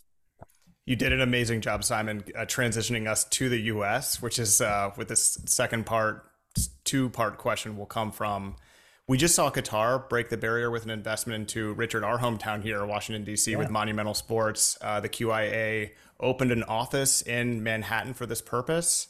The PIF already has an office in New York City. And we talked about this earlier. The top three leagues by market cap in the world are the NFL, Major League Baseball, and the NBA. They're all in the USA. So, is this a watershed moment for Middle East or even global sovereign wealth funds into American sports? Is this like the moment where they start creeping in, or is this just a one off, in your opinion? I think this is the moment. And again, what I think we've got to keep in mind is, is if we take the NBA, for example, the NBA is not is not a North American sports property, it's a global sports property. Uh, the NBA is already in China. It's in the Gulf region and in Abu Dhabi. It's it's playing matches in in um, uh, in Rwanda, playing matches in Paris, and and and so inevitably, given the the potential market size and engagement with this property, you're going to get big global investors taking paying very close attention to not just the league itself, but to franchises within the league. And we've already seen Qatar um, making an initial foray. Obviously, it's sensitive. It's sensitive, I think, because of the historical associations that the United States has with with some of these Gulf nations, particularly Saudi Arabia. But it's sensitive too because, as I mentioned earlier, we're used to it by now. You know, foreigners own every sport in Europe. You know, not not just one or two. You know, one or two sports and one or two minor stakes. You know, we're used to it. In the United States, this is a major transformation. And, and so this, these are tentative first steps. And you can imagine in, in, in, in, on the East Coast, you know, maybe on the West Coast, there might be some receptiveness to this. But once you begin driving into the industrial heartland, and when I talk into talk about industrial heartland, I'm talking about of US sport, and and particularly in some of those states where there is a particularly uh, uh, there is a certain view of the of the Gulf region, uh, it's going to take some changing of, of, of perceptions and attitudes and, and and ensuring that it can be managed appropriately. You know, I, I can I can talk now as as, a, as, an English guy who was in England when Saudi Arabia bought Newcastle United. this caused a great deal of, of consternation. But imagine if you take that and you transplant it in, in, in certain states of the United States, this this could cause uproar. So they this kind of head on revolutionary we're going to take you on and we're going to win is is not going to work. It, it has to be done sensitively by stealth over a period of years. So I'm not about to see. We're not about to see see wholesale uh, disposal of NFL or NBA um, franchises to, to to Gulf investors anytime soon. But I think what we will see over a period of time is is the gradual um, penetration of the market by Gulf investors. Yeah, and just to follow on to that, I mean, because uh, also here locally, we're uh, our football team, the Washington Commanders, is completing its sale with Josh Harris as the lead buyer in a consortium of buyers. The price for that is six billion dollars, and the reason why it's taking so long, pretty much, is because the NFL has had to go through the finances of all of the individual buyers. Um, and what I think is it's sort of forcing is as the valuations get higher and higher, the number of buyers gets smaller and smaller. I mean, only so many people have $6 billion sitting around, especially in liquid cash. So the NFL may be butting up against a moment where if they want the price of the next NFL franchise to go higher, they may need to open up to sovereign wealth funds as maybe minority owners. And, you know, it goes from there. Would you agree with that as maybe a contributor to this moment, especially for US sports? I mean, a, simple answer to that is yes. And and and what I what I believe we're seeing is is almost like a crowding out effect, uh, which is you know, most of us, including the three of us, you know, we, we don't have the money to to buy these kinds of assets. And and so you know, as you rightly point out, as values increase, it reduces the the, the field of prospective buyers. What I think is, is, is really interesting, certainly in terms of your question, is is something that's happened here in in the UK over the last couple of weeks. Uh, we know Clearlake, Todd Boehly, uh, owner of Chelsea, uh, he saved us. A US private equity investor saved us from the evil empire, from Roman Abramovich and links to the Kremlin, and we can all breathe a sigh of relief, thankfully. But what what it now appears is is, and this is unconfirmed, but there is significant um, speculation that the Saudi Arabian Public Investment Fund is a is a major shareholder in Clearlake, uh, Todd Boehly's investment vehicle. Now that would be interesting, um, particularly in a, in, a, in an English Premier League context, because of course the Public Investment Fund owns eighty percent of Newcastle United, Newcastle United. Now, just just for people who who perhaps don't understand the regulations in the English Premier League, if you own a majority stake in one Premier League club, you can't own more than 10% stake in another club because obviously it presents a conflict of interest. So, you know, if if PIF owned Chelsea and PIF owned Newcastle, that would be, you know, that would be a no-no. That couldn't happen. But of course, if what you're doing is you're funding Clearlake as the as the owner of Chelsea, indirectly you have a, an influence over two clubs, and and that raises all manner of, of ownership issues and, and and more broadly governance issues. So I, I, I think that that what England is already encountering, what Britain is already encountering, what France is already encountering too, is is the realities of this complex 21st century geopolitical environment. And we are having to think carefully about the rules, the regulations, who we deem to be fit and proper as owners of these organizations, of these sports franchises. But I suspect that sometime pretty soon, uh, the United States and sports within the United States will face similar such confrontations and, and, and juxtapositions.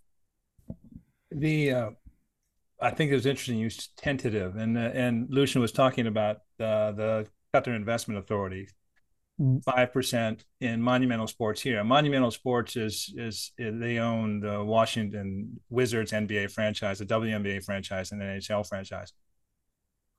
I, and Lucian, I don't know if you've seen, but I've been uh, nearly nearly a peep, really.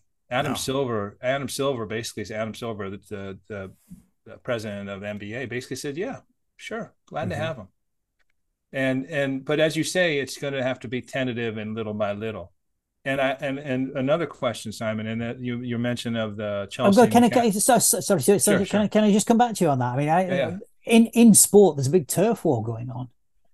Uh, so, is it the NBA? Is it UEFA Champions League soccer? Is it Formula One? Maybe it's ATP. Maybe it's professional golf. And and and my sense from from people who work in the sector is, if we don't take the the money from Saudi Arabia, Saudi Arabians will take the money somewhere else. Mm-hmm. And and and and so that apps this is absolutely a factor. And and rather than saying, well, no, we really don't want your ten billion dollars you know, what, what, what, what sports rights owners are doing are saying, okay, let's try and work this. Let's try and think about how we, we spin this deal. So we're not just taking the money we're doing we're doing it to effect positive social change in Saudi Arabia, for example. So, you know, expect to see a lot more of this kind of spin because you know, it's a lot of money and, and there are rival sports who will take that money if you don't.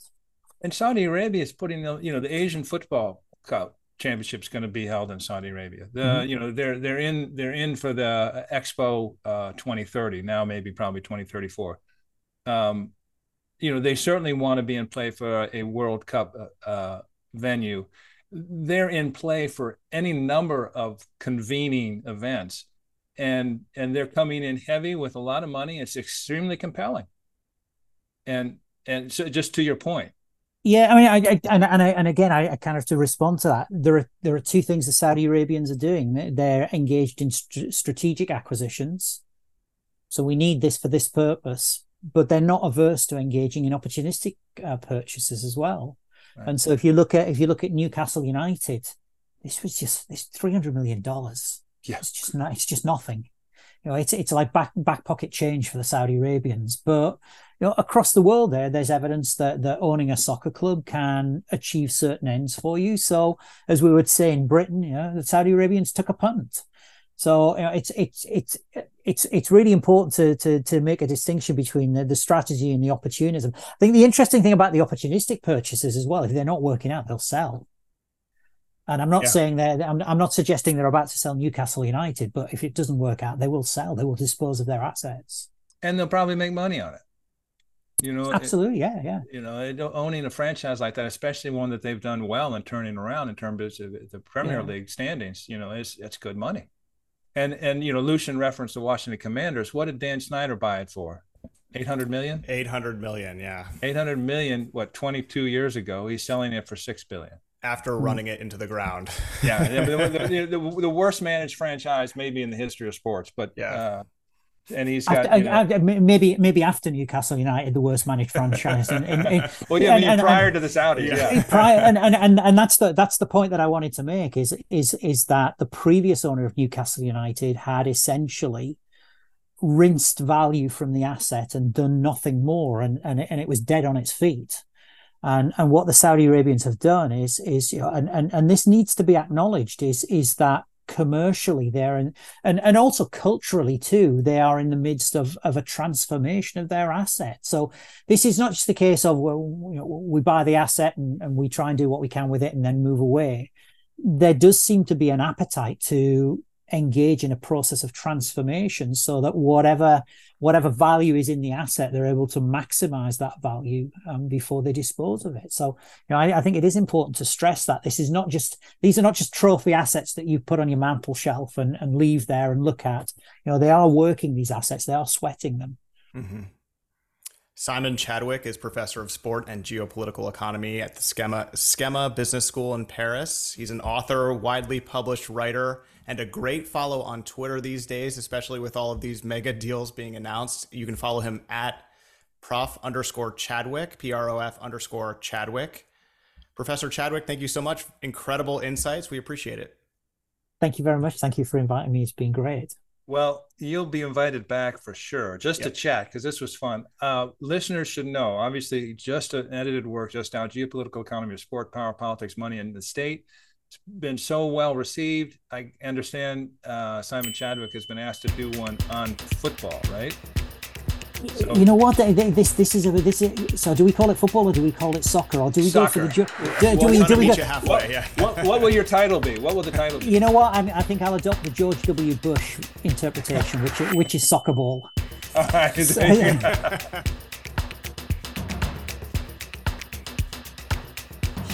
that was our conversation with Professor Simon Chadwick. Just so good. You can watch these segments, that segment, other segments that we do all on YouTube, they kind of segment out over the week so that you always have something fresh if that's where you're watching us. Obviously, you get the whole um, lamb kebsa on uh, as a as an audio file each week, but you can listen to each part uh, via YouTube if you want. We've got some interesting B roll there as well. So anyway, thanks to Professor Simon Richard. He has the brand. He must come back now.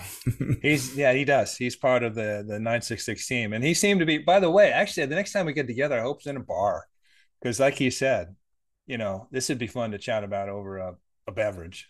Yeah, you and I don't drink enough together. But if we were to do that true. here, this you know, it would be weird. We'd be at home alone. So I liked it. I liked how you finished that with a little hesitation. You and I don't drink enough together. Richard, let's get to Yallah. Yallah. Saudi in a minute. the one part of our podcast where our listeners are compelled to remove their headphones for exactly. between a, five and ten seconds. Yep. Make it stop. Stop, guys. All right. Number one Muslim pilgrims in Mecca circled the Kaaba, Islam's holiest site, and then converged on a vast tent camp in the nearby desert, officially opening the annual Hajj pilgrimage. Uh, this returning, thus returning at the maximum capacity the first time since the coronavirus pandemic. So far, more than 1.8 million pilgrims from all over the world have already amassed in and around Mecca for the Hajj. And the number was still growing as more public pilgrims from inside Saudi Arabia joined, said a spokesman for the Saudi Hajj ministry.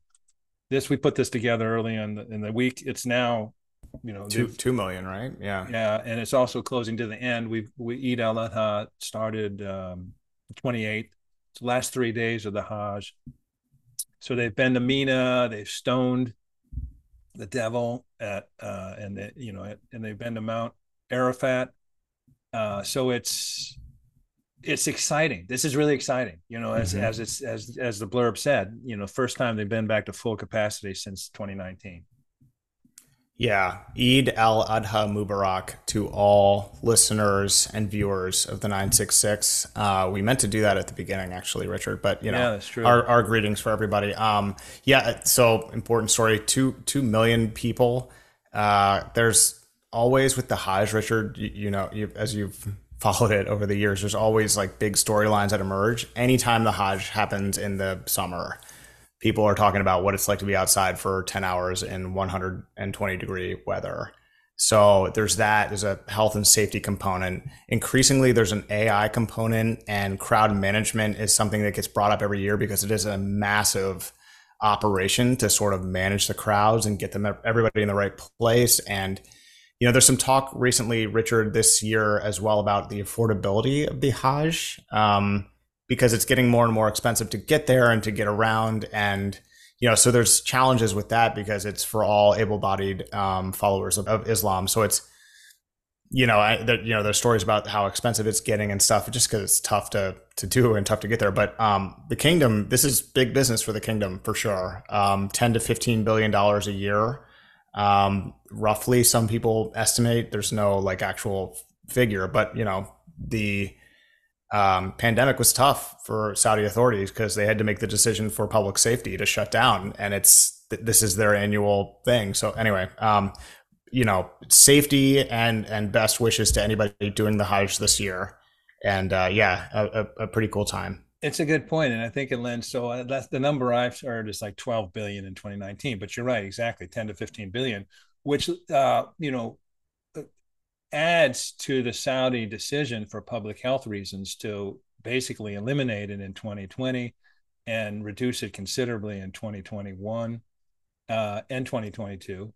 And, you know, because they're giving away billions in terms of revenue, but they made the right public health decision. And this is fascinating because, and as we've said before, please, uh, you know, the Minister of Hajj and Umrah uh, please come join us because what you're doing is fascinating because not only as you mentioned there's there's advances on the ground in terms of logistics and safety and health and, and monitoring and supervision uh, and it seems to have gone well this year. You know but doing it in high summer has all sorts of risks. But there's also complete revamping of of how to get there. You know there's now the the, the, the portals are now really government run and you know we're shaking out now if that makes it more expensive, less expensive. In fact, if in fact it's going to be a better experience for pilgrims, which is the aim, uh, and it's going to be a safer experience, a less variable experience. So these, that's what they're going for because they really want to make the Hajj not only um, a sort of a uniform, uniformly positive, safe experience, they also want to derive more revenue from it. so we're in a fascinating point right now. You know, mm-hmm. the first full one coming out after significant changes on how you book your Hajj, you know, not flights, room, board, maybe you stay afterwards. But any, you know, there's a lot of things going on and and there's a goal in mind. And it'd be interesting at some point to see how we're how they're progressing towards achieving those goals. Uh, Richard, Yallah number two. Saudi Arabia uh, emerges at the forefront of air taxi tech with the test of Volocopter in collaboration with Neom. Something that I mentioned in my one big thing, but Saudi Arabia's Neom hosted the first test campaign of air taxi flights in the northwest of Saudi Arabia, building on a reputation of a leader in technologies in the underdevelopment futuristic zone of Neom. The flight test campaign lasted over a week and built on 18 months of collaboration between Neom GACA, the General Authority of Civil Aviation, and Volocopter with the aim of implementing and scaling an electric urban air mobility ecosystem and a test bed in Neom. This is according to a statement. Just cool. it's really cool. So, all about it. Yeah, it is cool. I mean, it, it I, I, it'd be interesting to see where it goes. So, I guess it's it's EV eVTOL, EVTOL, electric vertical takeoff and landing. And the best part of this is is they they land and take off at a vertiport. Vertiport. Okay, because vertiport. I like to take the drone, Richard, we have and launch it next to the pool here and to see if it comes back next to the pool and doesn't land in the pool. And it's amazing how accurate it is. So vertiport. Okay. I know vertiport. they're building one in Paris as well. So well, uh, I guess the Saudis own own a piece of uh, Volocopter, Neom, uh, you know, has an investment in a joint venture, like you you said. Uh, nobody, none of these EVTOLs have been certified, and you've got a, a lot of players. You got Volocopter, Joby, Archer, um, but there's people investing in it. They're racing to try and get it, you know, viable and get it certified. It's a, it's a, you know, it's a. You have to understand. You know, you think of of, um, you know, uh, Tesla's, you know, uh, some of their navigation things. It, it, takes tremendous amount of testing. You're still sort of afraid to trust it because the consequences of a, of a mishap are so great. Uh, I think it's interesting because when you think about something like this, it, would really be useful in what uh, a really congested city, maybe that has pollution issues. So you have electronic, you know, a helicopter personally you can get you and avoid congestion that sort of thing. But the Saudis are thinking about it an entirely different way and as with so many of the things they're they're investing and trying to get ahead of the curve in terms of technology they think is going to be valuable.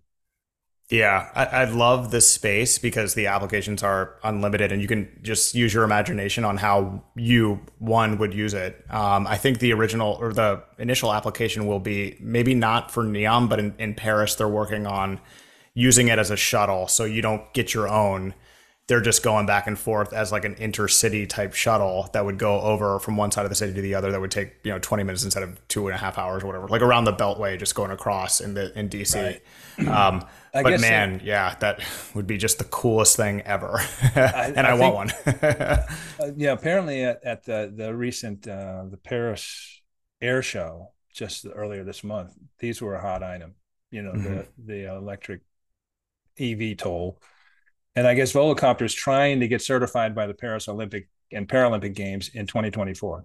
So, you know, they they have a lot of hoops to jump through, as do other like Joby's doing the same thing in California, American firm trying to get certified. Uh, and it's you know those are tough hurdles to to get over, but that's you know it's fascinating that it's happening in Neom as well as you know California as well as Paris and Germany. I mean, uh, it's a cool thing.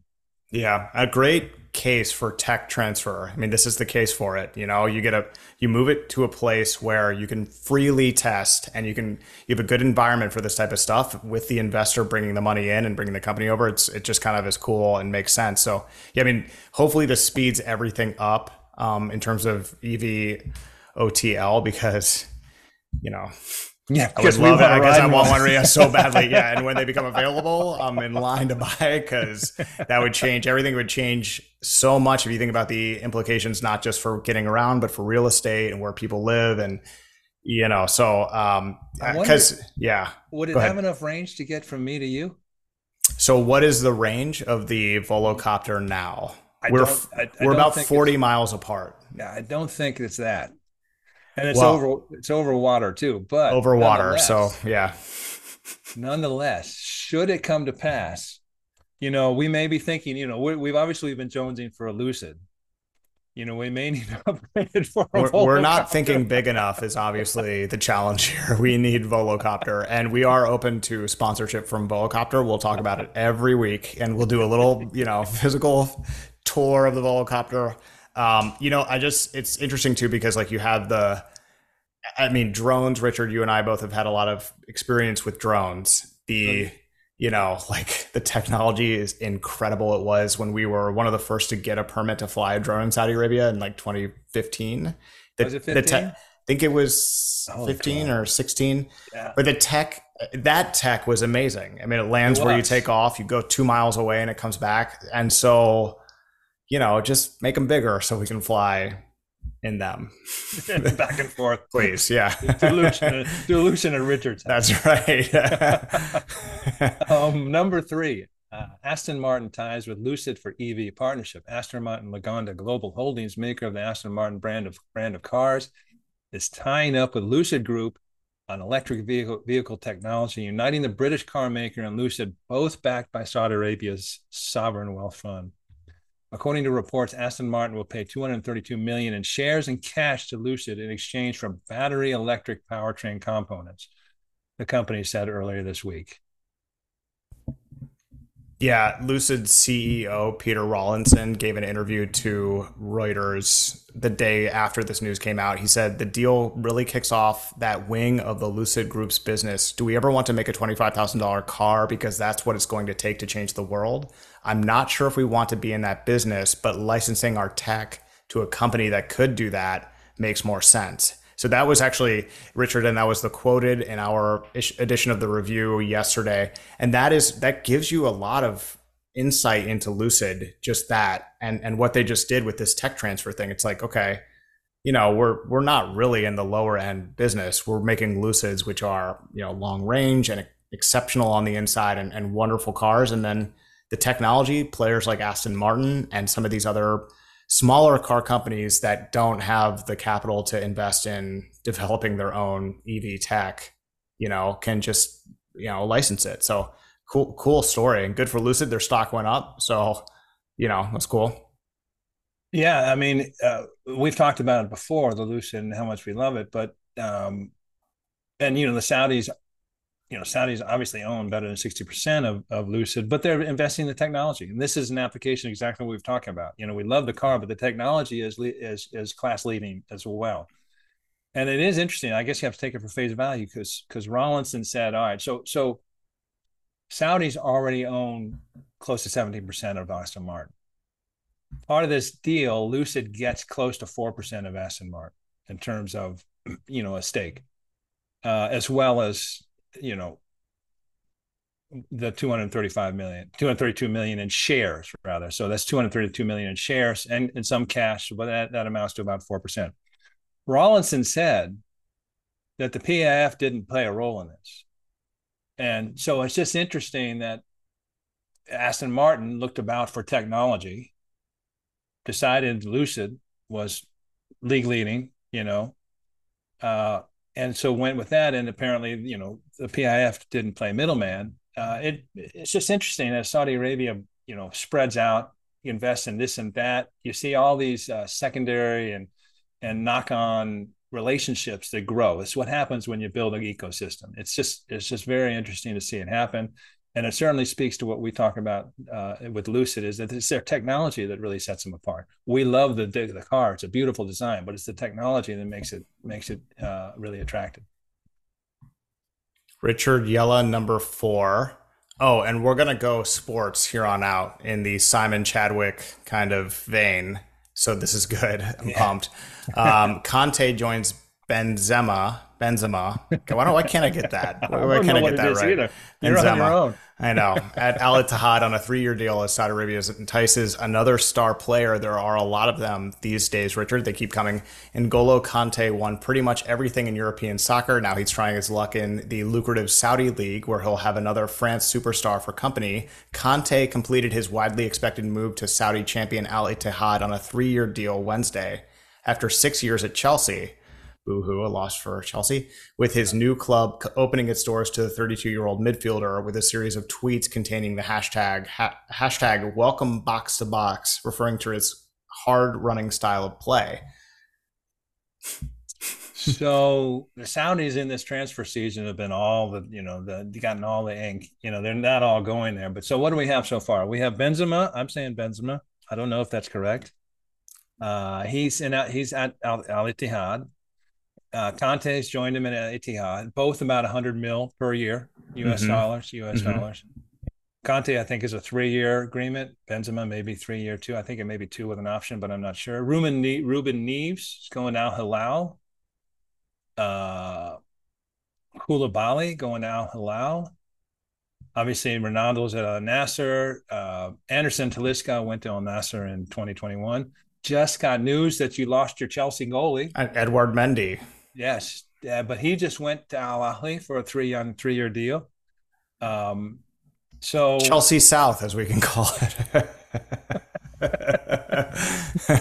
um, and I'm sure they're in play for others. I mean, you know, I, you know, it's interesting. So, so, so far, when you look at that, you know, all these teams, Ittihad, Al Hilal, Nassr, and Ahli, those are all four PIF teams it's going to be interesting maybe if Shabab gets into it or some other ones that aren't PFI team, but this is what you want to see, you know, uh, everybody getting in on it. And um, so fascinating stuff. It's, you know, it's just so much, so much top of, you know, uh, top of the fold stuff in football.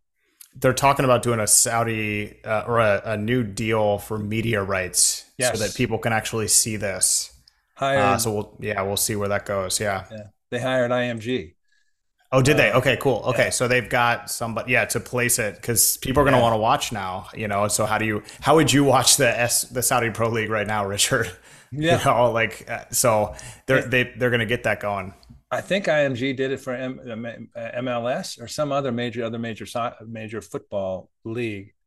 Um, but you know, speaking of which, it's five years ago. So you will on a Saturday morning, whatever. How many Premier League games you can you see? I mean, I can, you know, I just have regular cable, whatever. Uh, I haven't cut the cord, but this is what I get. I, I can see Premier League games. Three years ago, they weren't around. You didn't get to see them, and now they're they're a thing. Yeah, they uh, come on at a great time. It's like Saturday morning at like 11 a.m. Exactly, here, which is great. Yeah. Uh, yeah, you know, I'm doing stuff or you know, chore, you know, projecting or whatever, and you know, have it on, I can look at it. But yeah, maybe they can do the same with you know this is this is the thing. You know, we're talking about it.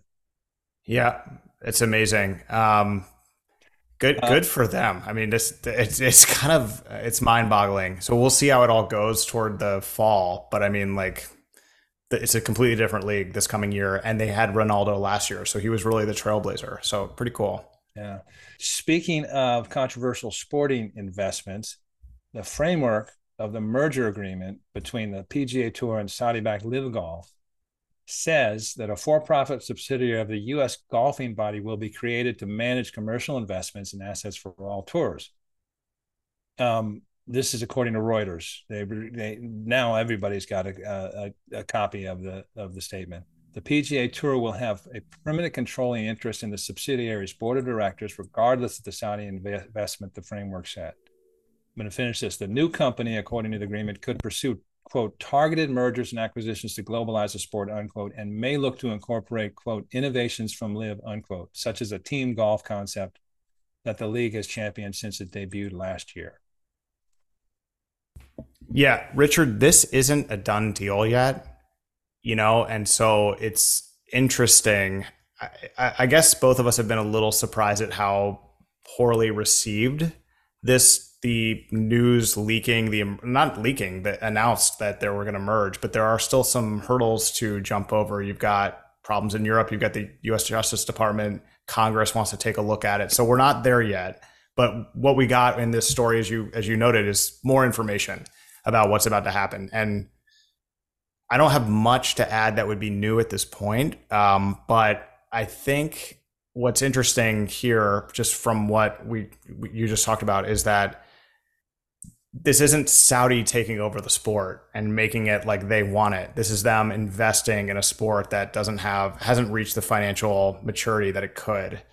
And I think that's what you see here with this organization. They're not looking to change everything. Um, they're, they're looking to own part of it so that they can financially benefit. So at least that's what I've been trying to explain to people. This is not about like an image change. It's this is a pretty good investment, they think. So yeah. I don't I don't understand what the fuss is. I mean, basically, I do understand what the fuss is. Anybody, you know, anybody whose default position is to have nothing to do with Saudi Arabia because it's sportswashing and it's a it's a country that to be rejected in all ways.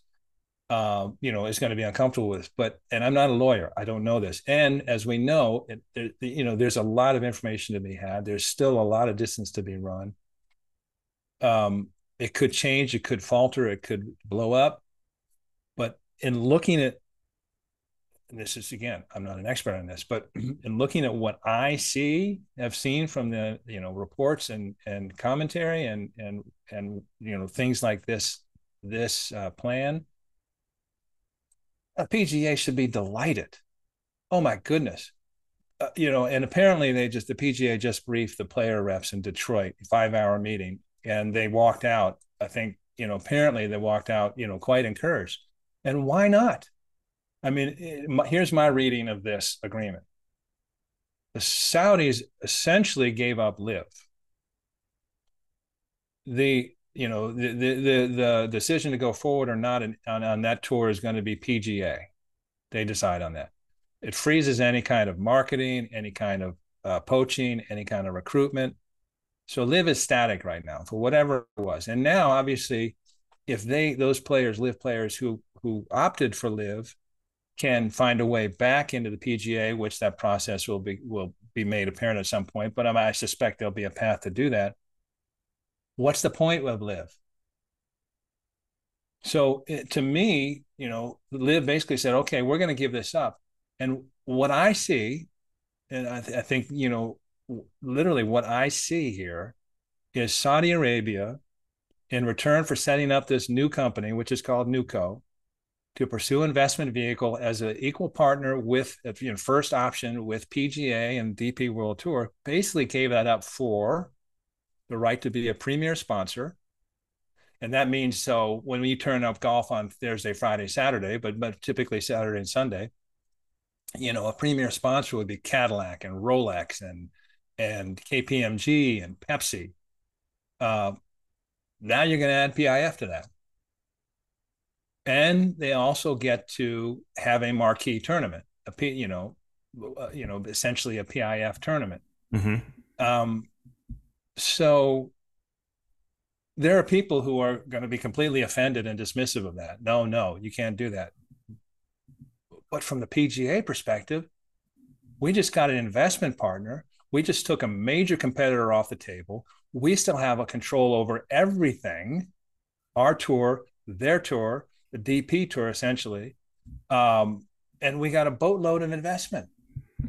I mean, I how I, so anyway. Again, the the initial response is, "Oh my god!" But I see these things like, you know, and the, the headlines: "LIV takes over golf." What the heck are you reading? What, what are, you, you talking about? Yeah, exactly. And what and, are you looking at? Yeah, I mean, and you said it so well, Richard. Like you took a competitor off the table. What are these people going to do? Not watch golf because that one of that three ads they see before Rory McIlroy puts on 18 is for the PIF. They're not going to watch the tournament that takes place at the Royal Greens or at the new course they're building in Qiddiya or in like what I mean, you have to just push through this because people are going to be very negative about it because, like you said at the beginning, that they're just associating it with Saudi Arabia. It goes back to your one big thing. It's like, okay, it's 15 and the 19.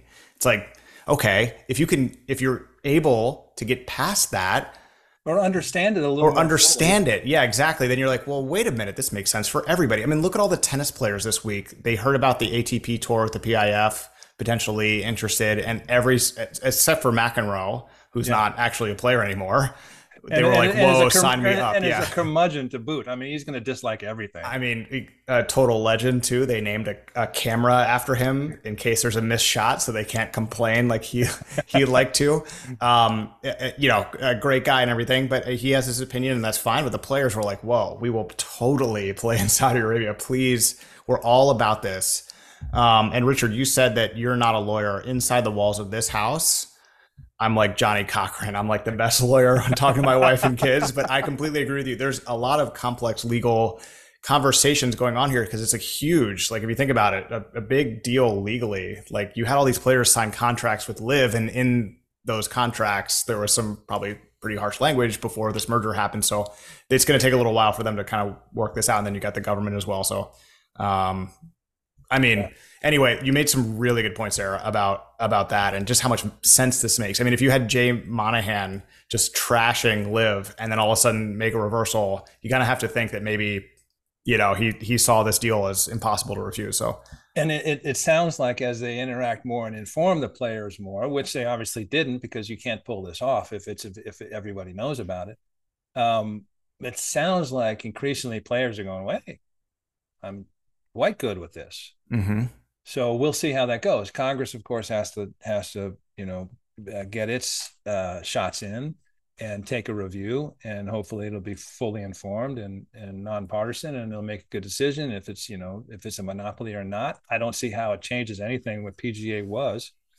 Um, but anyway, again, I, you know, on the face of it, it's a triumphant deal for PGA, if you ask me.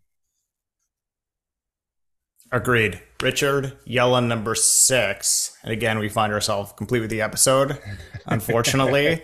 um, mashallah to the uh, Mermaid on the Sea. The 2023 Club World Cup will take place in the Saudi Arabian city of Jeddah, which was actually announced uh, earlier this year, but FIFA went to go visit Jeddah to see how prep was going, and then they made it official, I guess, was the news story. But the tournament, which will be played from December 12th through 22nd, will be held in Saudi Arabia for the first time. The 2023 edition of the Club World Cup will be the last of the current format, an annual competition with seven teams, which will be discontinued before its expansion to 32 teams. Uh, and the first event for that will be held in 2025 in the United States, of course, one year before we host the World Cup here. Yeah, so we threw this in because it was athletic, but also uh, uh, so so so so for listeners who don't know this, and but I think it's kind of neat. So the the Club World Cup essentially is you take the winners of the Asian Football Champ League, you take the winners of the CAF, the Africa League, take the winners of the Con- CONCACAF. is that correct? nice. um, I don't know. I don't know. But that's that's North North and Central America and the Caribbean you take the South American champions, the Oceania champions, European champions, and then you add where the champion of the whoever is hosting it. So, you know, this it'll be the champion of the Saudi Premier League. And you put them in a competition. The Saudi, you know, the the, the hosting champion plays Oceania to get you down to six, and then you play. Uh, it's just kind of cool, and it's and uh, it's going to be expanded. They're going to take a year off, and then they're going to expand it in 2025. But we threw that in because uh, you know Saudi Arabia is is looking to, to convene everything. You know, let's host this. Uh, obviously, the Asian, you know, the Asian uh, Winter Games are coming. They've got the Asian uh, Football Cup Championships coming.